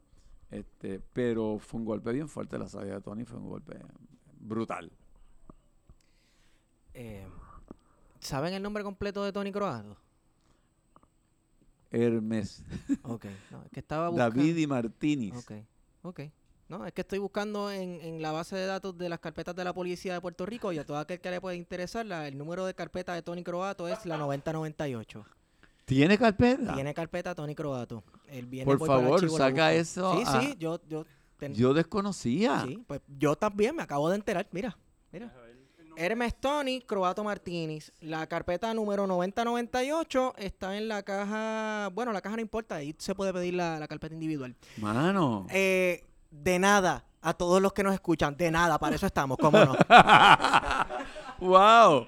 Eso es el descubrimiento de la noche. Mira, por esa misma línea de joda que está chévere, eh, aunque el proceso de la persecución política por el Estado, ¿verdad? Por el NIE, por la Policía de Puerto Rico y todas estas... de- y- y- e- inclusive el, el- el gobierno federal, he, no- he notado, y con esto yo estoy ya poniéndole el sello a, la idea que le hemos discutido antes, si no hubiese sido por estas cabronaces, nosotros hubiésemos perdido muchas fechas importantes y muchos y muchos hechos que, nos ayudan. Oye, yo te digo una cosa. Si no llega a ser por mi carpeta, en mi libro, yo hubiese perdido un montón de cosas que estaban específicamente con fecha y todo. A mí, eh, la carpeta es la mejor crónica de actividad artística que yo tengo desde 1971 hasta el 84. Ya del 84 para adelante eh, fue que eh, David Noriega empezó con, Sí, con sí, los sí. casos y, y bajaron la guardia. Pero por esos 15 años, esa era la referencia principal que yo utilicé para mi libro. No, y, y es importante eso porque hay cosas que, o sea, la, la, la cuestión de que esto parece también que son este geografías, ¿verdad? Eh, Ajá. Que se meten cuatro embustes, eh, con que se reunieron por 10 horas, whatever. Yo, yo he visto carpetas que buscaban en la basura y te decían qué cerveza estaban bebiendo, qué fumaban, como si eso fuera súper relevante. Sí, sí. Este, pero, pero sí, como que eh, la aproximación a ese tipo de documentos da un espacio a, a- a esas cosas que se pierden porque uno lo da por cotidiano, porque también ustedes, y me refiero pues a las personas que fueron carpeteadas, pues yo creo que no se ve, pero se siente. Oh, no. Entonces, estás por ahí caminando y, y yo hasta me imagino esto como, como, como si como si la gen- la gente se convirtieran en una especie de cámaras de seguridad. En cada bloque hay alguien que está pendiente. Yo empiezo mi el capítulo que le dedico a la carpeta, empiezo diciendo que una noche lluviosa yo salgo de una de las esquinas de la plaza del pueblo de Guaynabo hacia mi Volkswagen, paso frente a la iglesia, este está totalmente vacío aquello. Me meto en mi Volkswagen y arranco para el campo donde yo vivía. y eh, en ese momento yo sentía una cuestión de, de, de total y absoluta intimidad y soledad luego de, de, la reunión que había habido del comité municipal del PIB, que yo iba a saber que había un tipo en un carro velando a la hora que uno salió, poner la hora, ponerle la tablilla del Volkswagen, que, llegue, que llegaste a la casa a tal hora y tú tienes un tipo ahí que te está siguiendo. A, a mí me dio escalofrío sí. sentir eso de que, wow. Sabrá, sa nunca sabremos si, si inclusive esa persona te dio paso en una intersección. Sí, no, no, no. Pero a mí lo que me friqueó fue que en una ocasión yo estoy como ingeniero dando una ponencia en un lugar sobre la no deseabilidad del asunto de las minas de cobre. Allá en, en Adjunta. ¿no? Ajá. Y yo había hecho un estudio cuando era ingeniero de la contaminación posible de las aguas subterráneas, producto de esa operación de, de mina de cielo, cielo abierto, abierto, como le llamaba. Y, y, y, y el, el, el, la gente que narra lo que yo dije allí es uno de los que estaba en Maravilla y que fue el que le dio el tiro de gracia a uno de los muchachos. Entonces, ese tipo estuvo entre ese grupo pequeño de gente al, al, que yo le estaba hablando de lo de las minas. O sea, eh, tuvo un asesino ahí al ladito mío, vigilándome en varias in, instancias. Eso es bien, ¿sabes? Bien fuerte bien uno fuerte. descubrirlo. Una, una, una pregunta así como que, what if? Que, que el Silverio de ahora, con toda esta trayectoria eh, y toda esta pertinencia dentro de, dentro de lo, lo, cultural, por decir algo, porque yo estoy como Esteban, que a mí no me sorprendería que la semana que viene salgas haciendo muebles ebanistas, este, hamacas, hamacas Silverio, no sé. Este, pero, ¿qué, qué, ¿qué el Silverio de hoy día le diría al Silverio de aquella época? Eso es interesante porque ese diálogo se mantuvo durante el proceso que yo estuve escribiendo la memoria. Era el constante mirar desde, la, desde el momento hoy a ese personaje del cual estoy hablando y que uno es uno mismo. Sí. Eh, que lo conoces bien. Eh, bueno, pero que cuando uno lo mira en distancia, descubres uh -huh. cosas, descubres patrones, descubres... Eh, yo primero, mi primera sorpresa fue cuando hice la cronología antes de empezar a escribir, yo está loco este tipo. o sea, eh, tantas cosas distintas que en las que estaba metido, ¿cómo es posible? Eh, yo lo, lo, lo, que miro de ese personaje del cual escribí es que la vida tiene sentido en la medida en que uno lucha por las cosas que cree y uno es honesto con lo que uno piensa. Y si uno logra hacer eso traducido en arte, traducido en algo que, que signifique para la gente una oportunidad de pensar, eh, pues uno se siente que aportó algo. Claro. Pero eh, siento que en aquel momento había más ilusión de lo posible que lo que es posible que los jóvenes sientan en este momento. Este, en aquel momento habían como que posibilidades, opciones. Eh, yo no sé si ustedes se sienten igual, pero yo en, en el Puerto Rico de hoy yo veo, no veo, veo salida. yo veo me, a veces salida. me siente, sí, a veces uno se siente abacorado porque ve que no hay salida uh -huh. y entonces uno tiene dos opciones. Seguir sufriendo ese calvario por compararlo ¿verdad? con algo bíblico o enajenarse. Y, y, y desgraciadamente mucha gente, sí. eh, eh, entonces hay más posibilidades de enajenarse, eh, porque de pronto uno se puede entretener mucho. Oh, sí. Yo los otros días hice una declaración que todavía estoy con, este, contestando preguntas de gente que me ha llamado, que yo decidí que por un mes, no dije por un mes, pienso que será como por un mes, me quitaba de, de, de enredarme en las redes sociales. Porque pienso que tenía que reflexionar sobre un montón de cosas que me parecían importantes, eh, que tenía que enfocar. Y me sorprendió ver que mi tiempo en pantalla pasaba de las seis horas diarias. Y yo dije, ¿qué? ¿Qué? Espérate, espérate, espérate. Esa distracción no será parte de lo que estamos viviendo todo que no nos permite enfocar en algunas cosas que sean más efectivas. Voy a experimentarlo, voy a experimentarlo, me voy a, me voy a quitar de, de- de estar activo para ver qué se siente y para ver qué miro cuando no lo miro a través de eso. Y yo creo que sí, yo creo que, que, que no, no, lo- los jóvenes no, solo no, todo el mundo en este momento ha optado por la enajenación, por el no me meto. Este, porque eh, meterse tiene un cargo bien brutal. O sea, te atacan los haters, este inmediatamente un sector del país te va a poner la X, un sector muy peligroso que no tiene escrúpulos en, en pasarte por encima y te tienen que pasar por encima. Eh, no es fácil este, mantenerla. Yo creo, con toda la represión que había, yo creo que era más fácil ejecutar nuestra lucha en los 70 y en los 80 que lo que es ahora. Creo que también el, el contexto era diferente en cuanto a la Guerra Fría. Oh, ¿sabes? sí. Vivir en la, durante la Guerra Fría debió y ser joven y tener un referente, tener este hombre joven hermoso cubano a dos o tres millas de lejos que, que hizo con éxito todo lo que tú querías hacer, metió en un monte Claro. con, con, con, con un 38 El mozo. el contexto era, era totalmente distinto. Claro. Ahora, imagínate, tú piensas que Bernie Sanders llenó Exacto. el teatro de la Yupi porque era lo más cercano a algo en Estados Exacto, Unidos. que se- algo, pero algo y algo lejano. algo bien lejano.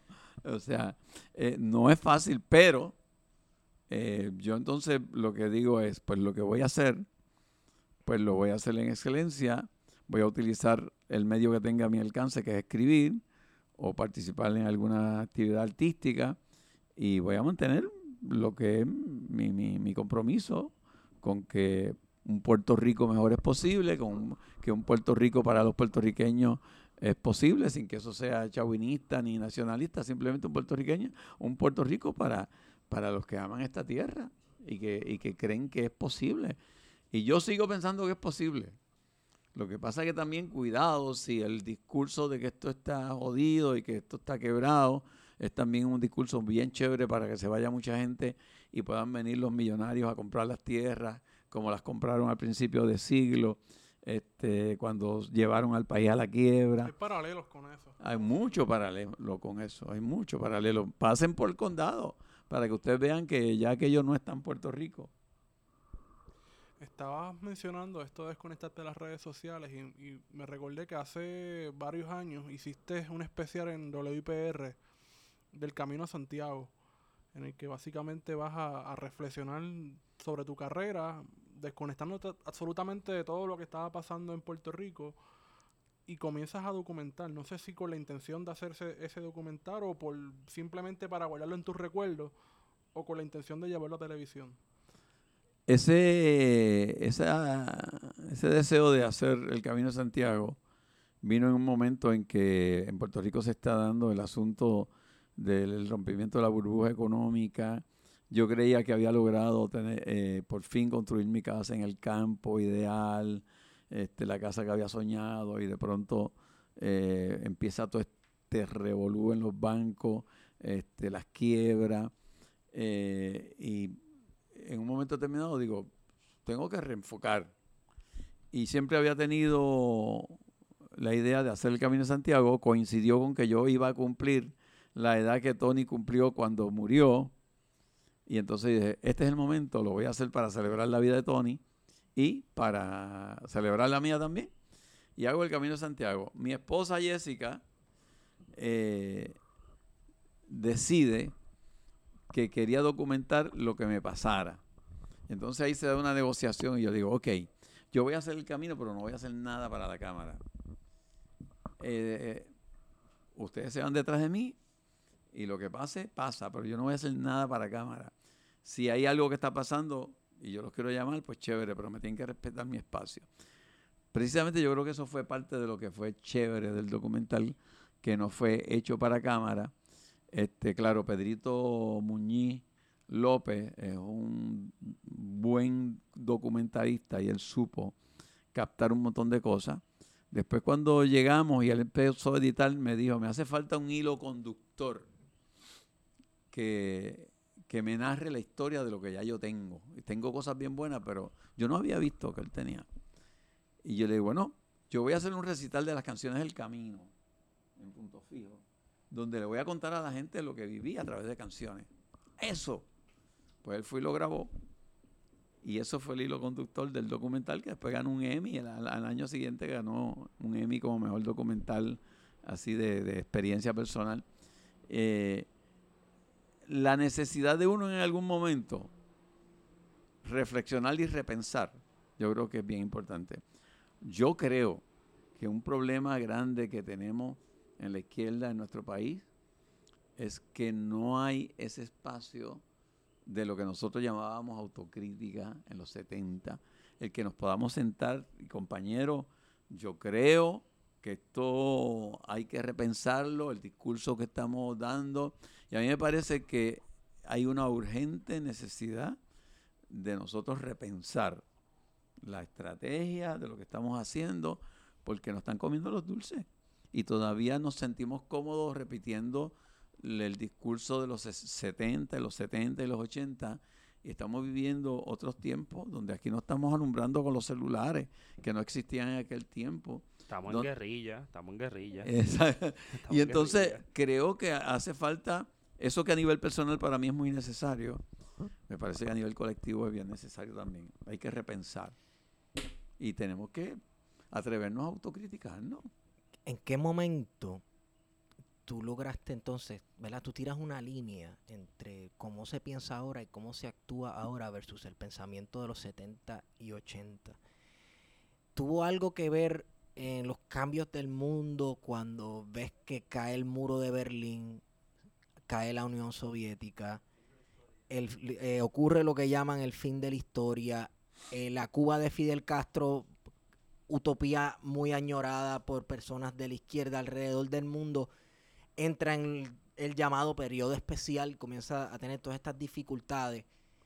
Eh, ¿Qué impacto ideológico o político o tal vez emocional? Porque hay un hay una atadura emocional con, eh, de- de- Sí. con personas de esa generación. Yo tengo grabada en mi memoria las caídas de las estatuas de, de Stalin y de Sí, de Lenin, Lenin. aquel- la gente alándola, este, cayendo al piso, eh, los martillazos al muro, este, en la Unión Soviética, todo lo que estaba sucediendo. Eh, fue un golpe bien fuerte pero yo creo que la semilla sembrada en esos años 70, donde uno- nosotros reconocíamos que Puerto Rico era algo como que distinto, un caso único, Sí, sí. eh, seguía teniendo primer plano.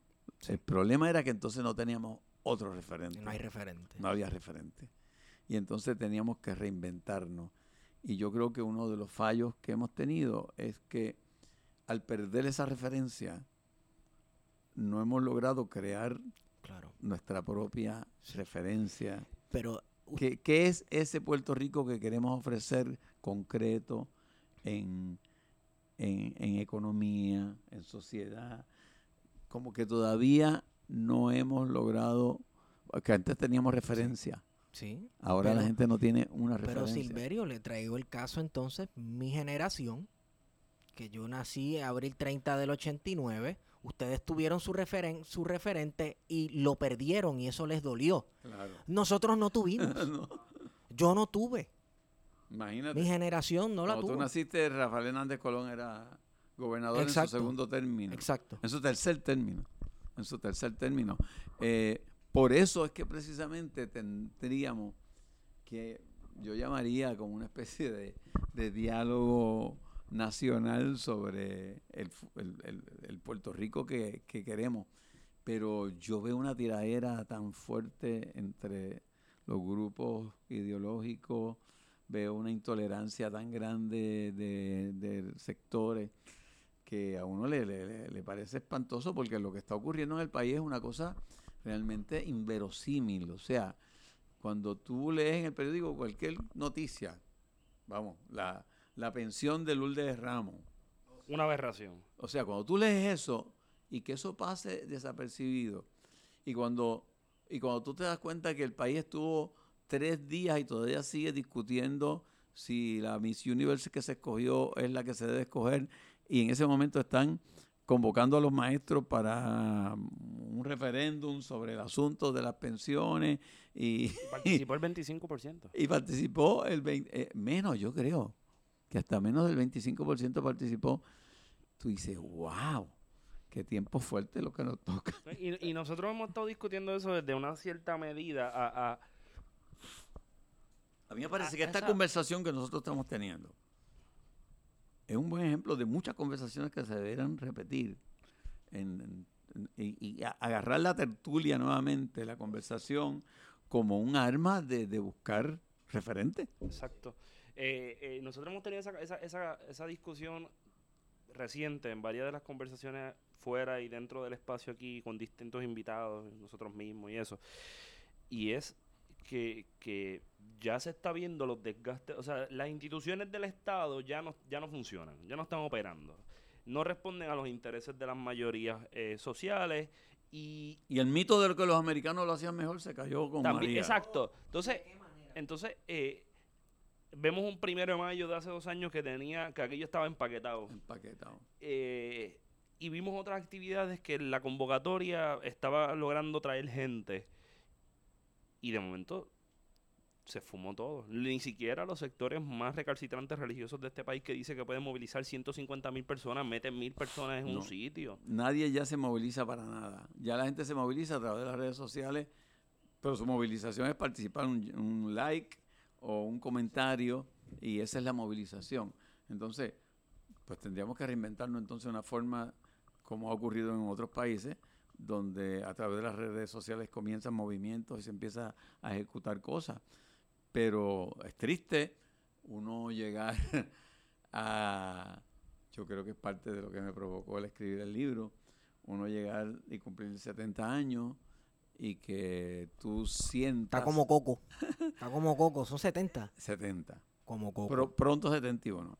Claro, no tengo excusa. Mi papá el domingo pasado le celebramos 105 y bailó y tocó güiro. ¡Ea! Y tocó güiro y, y- y nunca le he notado un que se le fue la mente, que se le olvidó algo. O sea, él es un fenómeno. Si, si a mí me toca vivir 35 años más, que son los que él me lleva, wow. O sea, este, tengo como que una tareita bien fuerte ahí para uno sobrevivir. Pero, pero cuando uno llega a una edad donde ya predomina la reflexión sobre la acción, este, es duro, es duro sentir que es como si la ignorancia, eh, la mediocridad llevada al máximo es lo que predomina. Eh, tú ver en la televisión que de lo que se hace actualmente, que no hay nada que te rete, que, ¿sabes? Es como la- el predominio de la nada. ¿Sabes lo que pienso? Que hay veces que eso es eh, cuando se toca fondo. Y cuando se toca fondo, pues uno se impulsa en el fondo y sale a la superficie. ¿Será que estamos tocando fondo? ¿Será que, se, que el, el- el- el- el modelo de la colonia, el modelo, el modelo capitalista de la colonia definitivamente fracasó? Eh, ¿Qué viene después? ¿Qué referencia hay? Este, hay que ver qué va a pasar. Para- Ajá. Positiva. Eh, Sí, por favor, porque mire, hemos tenido ya unas cuantas conversaciones que han acabado bien, bien Pero deprimentes. acabo de comprar. ¿Cuál es la distancia de ese balcón para tirarme por ahí? Eh, na- la nota al cárcel es bien simple. El padre de Silverio nació cuando comenzó la, segun- la Primera Guerra Mundial. No, no solamente eso. Mi papá por tres años no fue ciudadano Exacto, eso es lo americano. que iba a decir. Nació previo a, 19 a 1917. No fue ciudadano americano por tres años. No había, no había radio. Este, él ha sobrevivido a 12 papas. No, no, yo hice, el domingo hice una especie de, de discurso dando el brindis, vacilándomelo, porque, porque a él esas cosas como que no le gustan, de que le recuerden cuán viejo es, porque él todavía tiene la ilusión que eso, que lo que él siente no tiene que ver nada con la edad. Y entonces me dice, me tienen que llevar al, oft- al oftalmólogo ese, al doctor ese, porque estos espejuelos son una porquería, yo veo nublado. Y yo, papi, ¿ves? Por lo menos ves algo. pues, edad. Después de 105. Este, él se queja de que no tiene la movilidad de antes, pero son 105, mano. Este, es una cosa increíble y le tocó vivir cosas que, que uno no se puede imaginar, uno lo siente en la prehistoria, tú sabes. Sí. Este, cuando él vivía todavía no existían las leyes de cabotaje. La, Ujú. la ley John del, del 20 no se había hecho. Este. él, él na- él nace antes del Puente Dos Hermanos. José de Diego era presidente de la Cámara de Diputados, de, de- de Representantes. No, una, una cosa impresionante. Entonces, eh, tú saber que nosotros estamos tan conscientes de ese acontecer histórico, pero que para él no. O sea, eh, él vivió en el campo, en la pobreza, tratando de sobrevivir. ¿Quién rayo era José de Diego? José de Diego por la escuela donde yo estudié. Este, él sí sabe que de cierto momento en adelante él le cogió cosas a Muñoz Marín. Ah, ah, claro, claro. Y entonces eh, yo lo escuchaba decir, ah, ese tipo ya, aquí la gente eh, dice, está en contra del Partido Popular y cuando ese hombre empieza a hablar los emboba a todos. Él tiene en la voz ahí como una cosa que los emboba y van todos y votan debajo de la pava. Él era anti-Muñoz full, full, full, full. En el 1960 la Iglesia Católica propició un partido que se llama el Partido Sí, Partido Cristiana. Cristiana, claro que sí. Y se llegó a decir que, que el, el católico que no votara por el PAC, este, eh, eh, en cierta forma podía ser, ¿sabes? Votado a la iglesia y todo.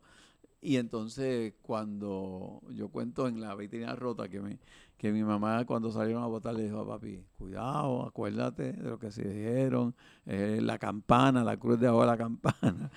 Y cuando regresaron de votar, papi dijo, yo tenía las mejores intenciones, pero la mano se me fue para otro lado. donde- eh, no, el, el, el mapa de Puerto Rico con la estrella con el 51. Ah, clásico, clásico, sí. Partido Estadista Republicano, el PER, El el PER. PER, de García Méndez. Exacto. Este, eh, eh, ahí es como que él cuando empieza a tener como que un poquito de conciencia política, pero nada, yo recuerdo haberlo acompañado en el 1960 eh, o 64 al primer pueblo que ganó el Partido Estadista Republicano, que fue San Lorenzo, a una celebración que aquello era como que la estadía está ahí, al lado. O sea, Eso dicen ahora.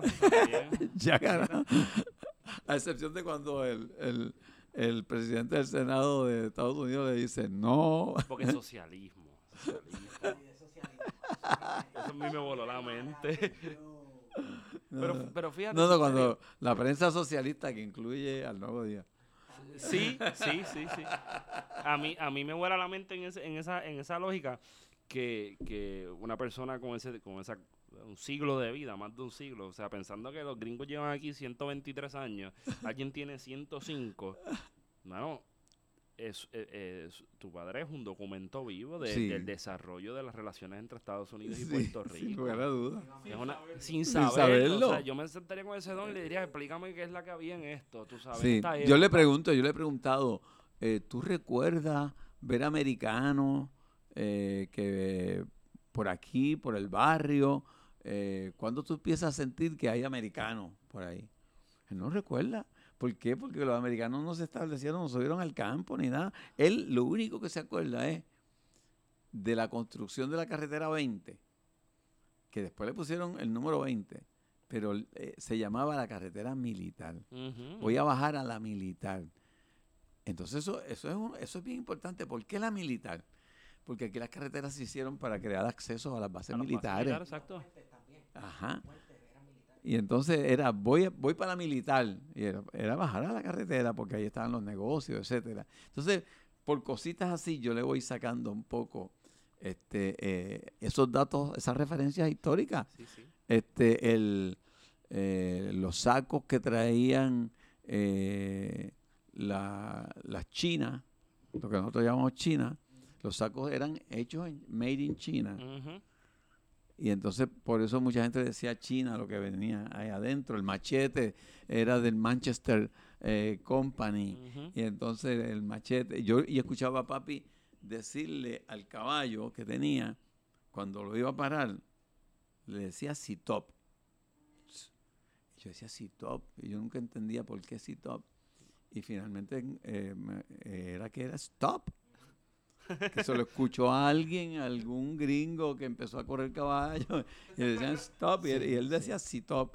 Y, y como es un montón de cosas que uno va agarrando referencias de que, por ejemplo, para no abrumarlos con, con ejemplos, pero por ejemplo cuando, Ah, yo iba a traer uno. cuando empezó el asunto de la prera y la pra. Sí, pero ya como eso ya se extendió a, a los 40, Sí. etcétera. Que fue un gobierno paralelo prácticamente. Entonces, yo recuerdo que mi papá se negaba a recibir esa ayuda porque era a cambio de qué. Y entonces ellos no entendían eso de que te van a dar la leche en polvo y todo ese tipo de cosas y los zapatos. Y entonces eh, ellos empezaron a, a pedir que ellos pudiesen hacer como que unos trabajos Ujú. En retribución a eso que le estaban dando. Y ellos fueron los que hicieron la zanja para poner los tubos de agua. Ellos construyeron eh, la, la escuela del barrio. Eh, fueron vecinos las que lo construyeron con material que proveía el alcalde. Pero había una cosa de la dignidad, de que a mí me están dando algo gratis, yo no quiero nada gratis. De- yo voy a devolver en trabajo algo de eso que Sí. nos están dando. Y son pequeñas cositas que uno va tomando de referencia de lo que a ellos les tocó vivir, que a uno le parece, ¿sabes? Maravilloso. Sí. Documento histórico, como tú dices. Definitivamente. Eh, y hablando, bueno, de documentos, y no sé si son documentos históricos, pero hablemos de lo de su carrera como autor. Eh, tengo entendido que su primer libro fue en el 98, Este sí. ¿verdad? En el Humortivación. 98 fue un- una, una charla convertida en, yo te diría que fue una charla convertida en, en libro. Ya ayudaba esas charlas de, de motivación, eh, porque una, una ocasión fui a una actividad en Estados Unidos y vi un orador motivacional que yo dije, ay, pero eso que él hace lo puedo hacer yo, porque era como un stand-up. Y después estaba vendiendo libros. Y yo, era John Maxwell, que Sí. bastante conocido. Sí, sí, sí, sí, sí, sí, y entonces, yo decía, sí, yo se lo puedo hacer. Y traduje la charla que yo daba en el librito. Y el librito tuvo un, un éxito tremendo. Estaba empezando yo en, en Anda para el Cará en aquel momento. Pero yo creo que yo empiezo a cobrar conciencia de lo que es escribir eh, mucho tiempo después de haber publicado cinco, seis, siete libros. Este, publiqué dos libros de, de recopilación de columnas en el periódico sí. Dos libros de décimas, eh, Prefiero ser trovador y punto decimal. Eh, otro libro que era un intento y que me parece que uno de los libros que más me gusta el resultado y es Domesticando tu dinosaurio, la, eh, la búsqueda de una metáfora para explicar la inteligencia emocional Ujú. y el dominio de la irracionalidad. Se fue en el 2005. Pero yo creo que no es hasta que yo hago la maestría en creación literaria eh, que yo siento y abrazo el oficio de, de- de escribir. Empiezo a sentir que, que eso es lo que quiero hacer. Y entonces yo creo que los tres libros posteriores a, a la maestría, eh, La vitrina rota, Un espejo en la selva, que es la Sí. novela, y solo cuento con el cuento que te cuento, para mí es como que la, sabes, la- la- el, el- el completar ese camino de, de ir aprendiendo lo que es escribir. Claro, eh, desde antes había otra gente que había pensado en que yo podía este, escribir, como fue cuando me invitaron en 1983 a, a hacer una columna en el periódico El Reportero. Y, y yo le digo a Celeste Benítez, pero yo... Estás, una estás haciendo, has hecho como 50 name droppings. Desde, desde que Sí. empezamos, oh, que si fulano, que si Tony Croato, Celeste Benítez, como si nada. Este, Celeste Benítez, que fue secretaria de, Sí, sí, sí. de- del Departamento de Educación, eh, estaba dirigiendo el periódico El Reportero. Eh, y ella me llama porque sabe que yo soy el que estaba hoy escribiendo lo- los gamas. Y me dice, ¿por qué no haces una columna para el periódico?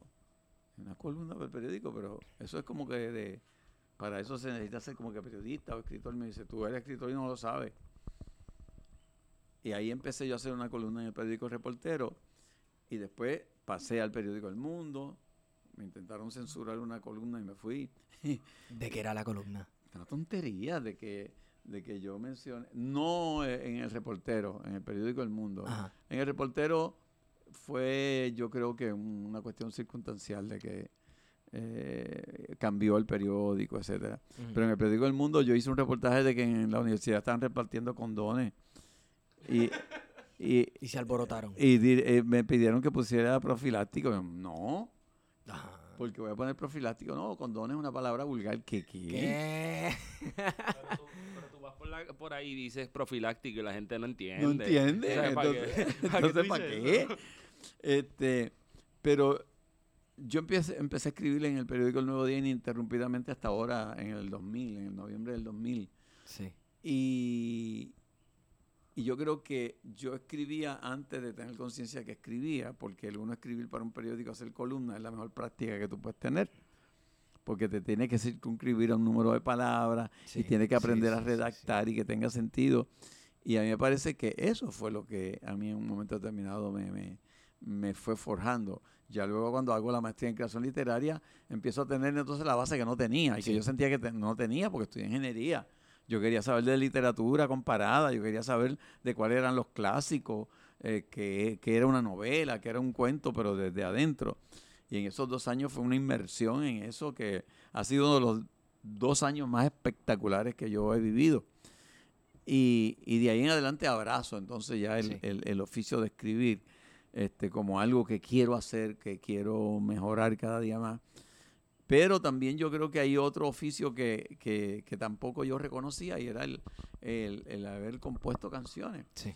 Y entonces uno de los ejercicios que voy a hacer en ese repensar las cosas es que eh, posiblemente en septiembre haga un concierto que, que cierre esas- ese ciclo del, del libro y la memoria con mis composiciones y con una banda y con los amigos con los que jangueé, la gente de los gamas, Sí. haciendo puntos, etcétera.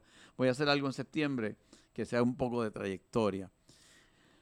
Pero cuando uno mira este, todo eso que ha pasado, eh, vuelvo y te reitero que tiene que ver con la ilusión Sí. que teníamos. Eh, ese es el motor. Ese es el motor, se sembró esa semilla de que hay que, había que hacer, que había que hacer. Hay- hay que, eh, lo que decía Silvio, correr porque se nos cae el porvenir. En este momento no se siente esa urgencia. Y yo no juzgo a nadie que no la tenga, porque es que le tocó vivir en un contexto histórico totalmente distinto. Sí. Este, y uno de los ejercicios más difíciles que yo me he propuesto en este momento es slow down, Sí. pausar, bajar un poco. Eso se me hace bien difícil. Siempre estoy pensando en cuál es el próximo libro. Estoy recopilando la continuación de la vitrina. Quiero hacer una obra de teatro de un tema peliagudo ahí, este, religioso. Sí. eh, eh, el concierto y, y entonces vuelvo y digo, ok, no lo tienes que hacer. O sea, puedes vivir y irte para la playa y coger un kayak Sí. y darte una vuelta por ahí. Pero se sembró una semilla bien fuerte en esta generación. Sí. Entonces, usted siendo de una generación distinta, habiendo cumplido 70 años, ¿tiene algún consejo? Porque tal vez, no sé si ha notado o es, de su opinión que la juventud de hoy no tiene guía, y lo dije ahorita, no tenemos un referente. ¿Qué usted le diría a la juventud de hoy en cuanto a los referentes, en cuanto a tener esa chispa que te empuja a trabajar y hacer 40 mil cosas? Yo, yo diría que, que es algo que está relacionado con lo que ustedes están haciendo. Y es, contra, deja algo. Sí. Deja, deja un legado. O sea, no, Sí. deja algo que por lo cual valió la pena que vivieras en este tiempo. Sí. Este, no, que no pase tu vida total y absolutamente enajenada y que moriste en un choque de una persecución de carro y, y nadie se acordó ni quién, cuál es tu nombre, ni nada, porque deja algo. Este, yo cuando me encuentro con, con jóvenes como ustedes que están haciendo esto, que tienen las referencias claras históricas, que tienen inquietudes, uno sale, wow, qué chévere. Este, esto es como un baño oscuro, de- pero de esperanza, qué chévere. wow. Este, oye, pues eh, hay muchos. Hay mucha gente que Sí, está haciendo sí, cosas. hay sí. mucha, hay un Puerto Rico por ahí oculto que está haciendo agricultura, que está haciendo autogestión, que está haciendo música, como Andrea, este, Oh, que sí. está haciendo cosas que valen la pena. Eh, pues qué chévere, miren eso, vale la pena, vale la pena hacer cosas. Deja algo. E- e- Ese es mi, mi, mi consejo, deja algo. ya vamos casi cerrando, ¿verdad? Pero. Y esa fase, o sea, yo, yo a mí se me, no es que se me haga difícil. Yo, yo siempre he pensado que todavía, que yo voy a seguir prendiendo un televisor y te voy a ver ahí, tú sabes. Este, porque una de las cosas que a mí me sorprende también es, eh, hay una cierta tendencia entre algunas personas en las redes sociales y hasta algunas eh, generaciones de plantearse que lo nuevo es mejor y que hay que entonces hacer como que nuevos ciclos y crear nuevos paradigmas de personas en los medios y pendejaces, ¿verdad? Sí, sí, Entonces, Eh, eso es algo con lo que personas como Silverio Pérez, eh, el mismo Yo-Yo Boing que estuvo con nosotros acá, Wow, qué Johanna- vacilón. Johanna Rosalí, Qué tipo. este, pues, son personas que se han mantenido durante, no son, o sea, una cosa es dar el cantazo. Una cosa es dar el cantazo dentro de una época que responde a unas condiciones. Exacto. Por ejemplo, los 60, 70. Pero estamos hablando de alguien que lleva desde los 60 dando cantazos y manteniéndose pertinente dentro de ciertos tipos de, de discusiones y- e inclusive hasta en, hasta en cosas que, que no son ni discusiones, como el verified de Twitter. Eh, eso, eso, eso me, me sorprende. ¿A- a- ¿Cómo ha sido ese proceso ahora, mirándolo desde ahora, mantenerse tanto tiempo? Eh, ha habido una cuestión instintiva de mantenerse, de rediseñarse. De, eh, yo recuerdo que, que tuvo que ver con, con mi primer cantazo eh, luego de haberme graduado. Y fue llegar a la golf y que me dijeran que, que presentara la carta de renuncia, que me debía ir, porque había cometido el error de, de no sentirme parte de la gerencia y haberme aliado con los obreros que iban a formar una huelga y no tenían representación. Y, ah, yo conozco a, a Carlos Gallizay y les di el teléfono y Carlos Gallizay se convirtió en el, en el abogado de ellos. Otro más. Y, entonces, y entonces viene la gerencia y me dijo, mire, por ahí se dice que usted fue el que le consiguió el abogado a la, a la unión y eso, usted es parte de la gerencia, así que presenté la carta de renuncia. Y cuando, cuando yo me fui de allí, yo recuerdo que yo decía, wow, este, yo tengo dos hijos, gemelos, este, de los cuales yo soy responsable. Eh, yo no le puedo decir a, a Roxana que a mí me votaron porque se van a preocupar. Yo lo que tengo que hacer es mirar a, a qué es lo próximo, o sea, qué, qué es lo que voy a hacer. Y yo recuerdo que yo llegué a la casa y me puse a hacer como que un resumen. Y al otro día yo salí como si fuera a trabajar. Y me puse a ir por ahí a repartir resumen.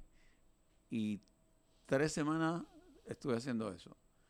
Y tres semanas después me llamaron para dirigir una sección de control de calidad de agua potable dentro del Departamento de Salud.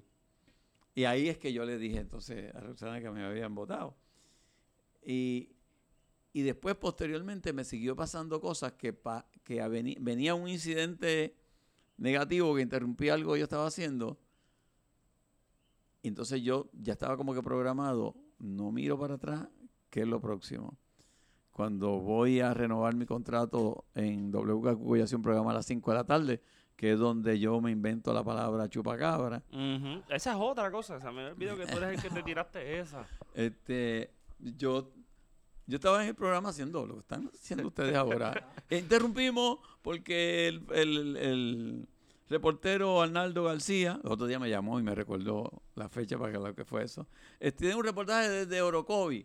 Este, pasamos allá con Arnaldo García. Mire que se ha encontrado unas cabras que están como un montón de cabras que están muertas y el fenómeno más interesante es que no tienen sangre. Y entonces esto ha asombrado a los vecinos y él hace el reportaje y cuando y volvemos a los estudios con Silverio. Y bueno, Arnaldo, cuando tengas este más información sobre ese chupacabras que anda por ahí, pues, pues me dejas saber. Pues yo dije la palabra, lo solté, porque fue lo que se me ocurrió en el momento, y seguí haciendo el programa. Y todavía no le han dado verify en Twitter al hombre que se inventó el verify de chupa, el- el- la palabra chupacabra. Y Y no- y no solamente eso, le dio pertinencia a la carrera política y la vida de Chemo de Soto. Chemo Soto. O Entonces, sea, sin, a- sin ti ese tipo no hubiese tenido break. al otro día, Arnaldo me llama en el mismo break de noticias y me dice, Silverio, tengo información sobre lo que tú llamaste el chupacabra. Y pone un, un veterinario que dijo que posiblemente Wow. uno este, murciélago y qué sé yo, una historia ahí. Tercer día, después del, del primer día que bautizó el chupacabra, el periódico El Nuevo Día tenía una- un segmento que se llamaba Entre líneas. Y dice, eh, o- o- un- unos veterinarios desmienten lo que otros dijeron y dicen que esto es un fenómeno de desangramiento, qué sé yo, que había llovido y se, se fue la sangre, qué sé yo. Eh, así que no se debe a lo que un locutor de radio llamó un chupacabra. Mira, después de eso, a mí vinieron de Holanda, una, de la televisión holandesa, a entrevistarme para que yo les hablara de lo que era el chupacabra. Y gente, yo no sé nada de chupacabra. Yo solamente en le puse el nombre. Ah, pero tengo otro nombre también que, que bauticé. A Kit Cajita. Es. Diablo, bro. Y a Diego. Yo me invento lo de. Diego, de a Diego. Jennifer González. J-Lo, es también. Wow. Este, tengo como que esa cosa de bautizar gente. A, a, a Oye, Kenneth McClinton le puse Kid Bragueta, pero eso no. Eso es personal. No, no, sí, no. No perduro ese. Y mira, y mira que ese, ese eh, le molesta que aquí no se vende la Canada Dry de dieta. Sí, sí. Que eso ya es el discrimen, hasta eso llega, ¿no? Pero yo creo que, que es esa cosa de uno estar mirando hacia qué es lo próximo. Sí. Y aquí mu- muchas veces uno, ¿quién es el culpable de lo que me pasó? Miré para atrás, no perdono, porque hay un montón de gente que me, me la tiene montada. No, no, es qué es lo próximo, qué es lo próximo, qué es lo que hay que hacer. Y yo creo que yo en un momento determinado decidí que ese era mi, mi camino Sí. y no siento que yo conscientemente me, me rediseñe, sino que es como que un proceso natural que sucede. Silverio entonces le preguntó, ¿qué es lo próximo? Pues, pues mira, pues te voy a decir una cosa. Lo próximo, en mi caso, es descubrir el cómo una persona que tiene la mente a mil puedo lograr aquietarla. Porque para mí eso es un reto bien brutal. Sí. El cómo en un momento determinado yo me pueda acostar a dormir sin que tenga que estar pensando en el proyecto o en lo que pasó y que o sea vencer la mente que no me esclavice haciéndome pensar y crear y todo para mí es un reto bien brutal. Pero en los momentos que no esté en esa batalla y esté tratando de respirar y pensar en la Oye, respiración pero ¿usted hace deporte? Hago Pues me caminata Me, dicen que usted o juega o jugaba tenis. sí sí sí sí Me, y me dijeron que usted jugaba tenis con José. Yo... En una ocasión jugamos tenis con Roselló Sunshine y yo para grabarlo para los Gamas. Ajá, Rosselló era un tenista profesional. claro. Y, y, y ¿sabe quién era el partner de él? Ajá. Carlos Romero Barceló. Porque el partner Porque iba no a jugaron ser... con Granada. si sacaban ustedes, yo saco. Pero mira cómo, cómo es, cómo es la cosa poética. Mira, mira cómo es la cosa poética. Rosselló iba a jugar con Granados Navedo, que era candidato a alcalde de San Juan, y no fue, y llamó a Romero, y Romero llegó allí Oye, con, unos con una raqueta sin, sin, sin, sin eh, bag, este, y entonces empezaron a jugar, y Sonchan y yo, imagínate, este, nosotros con camisetas de claridad, Y, y Rosselló Rayos. vestido de blanco, azul, con, con un back con tres raquetas distintas. Y entonces él se dio cuenta, en aquel momento, eh, todavía él no era, este, no había sido gobernador, era yo creo que candidato a comisionado residente. Sí, sí, sí. Y entonces Rosselló mantenía el, el tempo del juego porque él era el que tenía la técnica y lo lleva a un tiebreaker. Estábamos 6-6 y le tocaba servir a él. Ajá. Y esto me lo cuenta él después en una entrevista, que él llama a Carlos Romero Barceló. Este es un buen punchline para terminar. Ajá. Él llama a Carlos Romero Barceló y le dice, Carlos, ¿qué tú crees? Silbo suavecito para que ellos ganen porque están grabando este, ahí para la televisión o le meto duro. Y Romero lo miró incrédulo y le dice, ¿y a qué carajo vinimos aquí si no para ganar? Wow. O sea, Romero no estaba para nada en la de hacer algo deportivo. claro. Él vino ahí a matar. a matar. A matar. Bueno, a lo que, exacto, a matar. Oye, oye, oye, yo pensé que me ibas a decir que en ese tiebreaker 6 a 6 se apagó la luz y de momento salieron ganando por encima. Oye, eso pasó como que en el 1980. en un sitio cerca de aquí que se llama Valencia. Ay, Dios mío. Bueno, Silverio. Ajá. ¿Cuándo vas a jugar con Ricky? Bendito. Es que Ricky es otra cosa. en aquel tiempo uno lo hacía como que Good Sport, estaba en televisión, pero bendito. Voy a decir algo de Ricky. Eh, yo pensé que Alejandro García Padilla era insuperable. ya, tres. ¿Sabes qué? Yo, yo comparto eso. Yo comparto eso totalmente. bueno, Silverio, gracias. Gracias a ustedes. Gracias por venir. Yo lo he y- pasado demasiado bien aquí. Bueno, y esperemos que se repita porque se nos quedaron unas cuantas cositas por hablar. Tan pronto me den verificación en Twitter, yo vuelvo. Ay, diatres, pues hay que hacer campaña. Estamos en eso, o sea, ya vamos a empezar duro en esto. Esta semana Tú sabes, le voy a contar una anécdota interna Ajá. sobre eso. Sí. Un día mi hija que vive, mi hija se fue a hacer cine, una maestría en cine en Escocia y después se mudó para Londres y, y, y está, y ella está en, eh, en, App- en Apple Store, eh, en una posición en Apple Ajá. Store de Londres. Y un día me dice, papi, ¿y por qué tú no tienes tu cuenta verificada? Y yo, ¿qué es eso? Me dijo, ¿tú no te has dado cuenta que la gente que son conocidas y que tienen muchos seguidores tienen un checkmark azul? Eso quiere decir que eh, verificaron que tú eres esa persona. Ajá. Y eso es importante para las personas que tienen muchos seguidores. Y después yo no, ni lo sabía, ni sé cómo se hace eso. Me dice, dame tu password, que yo te lo voy a hacer. Y entonces ella escribe lo que todo el mundo le llama. Y entonces cuando eh, eh, eh, inicia la campaña ese, de pronto yo siento el vacilón que está ocurriendo. Pero es que hasta Y- yo me lo vacilé. y, y yo digo, y yo digo, ¿qué está pasando? Entonces, eh, un- el amigo que me hace, que me arregla la computadora, me cuenta de qué se trataba. Ajá. Y yo digo, me dice, es que están vacilando lo que tú pusiste. Yo no, yo no he puesto un carajo de eso. Dice- entonces cuando b- b- llamo a, a Ceci, le digo, Ceci, lo que tú pusiste aparentemente está público y la gente lo está leyendo y me tienen un vacilón montado. Ay, perdón, pa, ¿verdad? Se me olvidó. Y olvídate que desde ese momento se odió la cosa. Yo no le he vuelto a pedir, todavía no sé ni cómo se hace, no sé Eso cómo es no que sé. un candidato a alcalde de San Juan que tiene 3.000 seguidores estaba verified. Wow. No sé cómo, cómo es que eso pasa, pero este, el vacilón ha sido bien brutal. Claro, ustedes se lo han vacilado chévere, pero hay haters que lo han utilizado big time, tú Sí, sabes. sí, sí, sí, sí. Siempre hay gente que Así que regresaré cuando tan pronto me verifiquen. Pues perfecto. Eh, esperemos que sea pronto y vamos también nosotros a meterle presión a Jack, al de Twitter, al dueño de Twitter. Oye, y hace. gracias por, por la esperanza que genera en la gente de mi generación el que hayan medios de comunicación como lo que ustedes están haciendo. Coño, gracias. Eso vale mucho de, verdad que sí. Mucho, mucho, Gracias.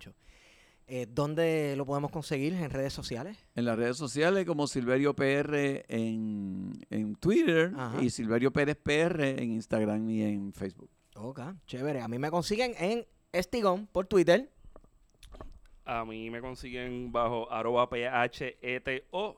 Feto, larga historia, no la voy a contar.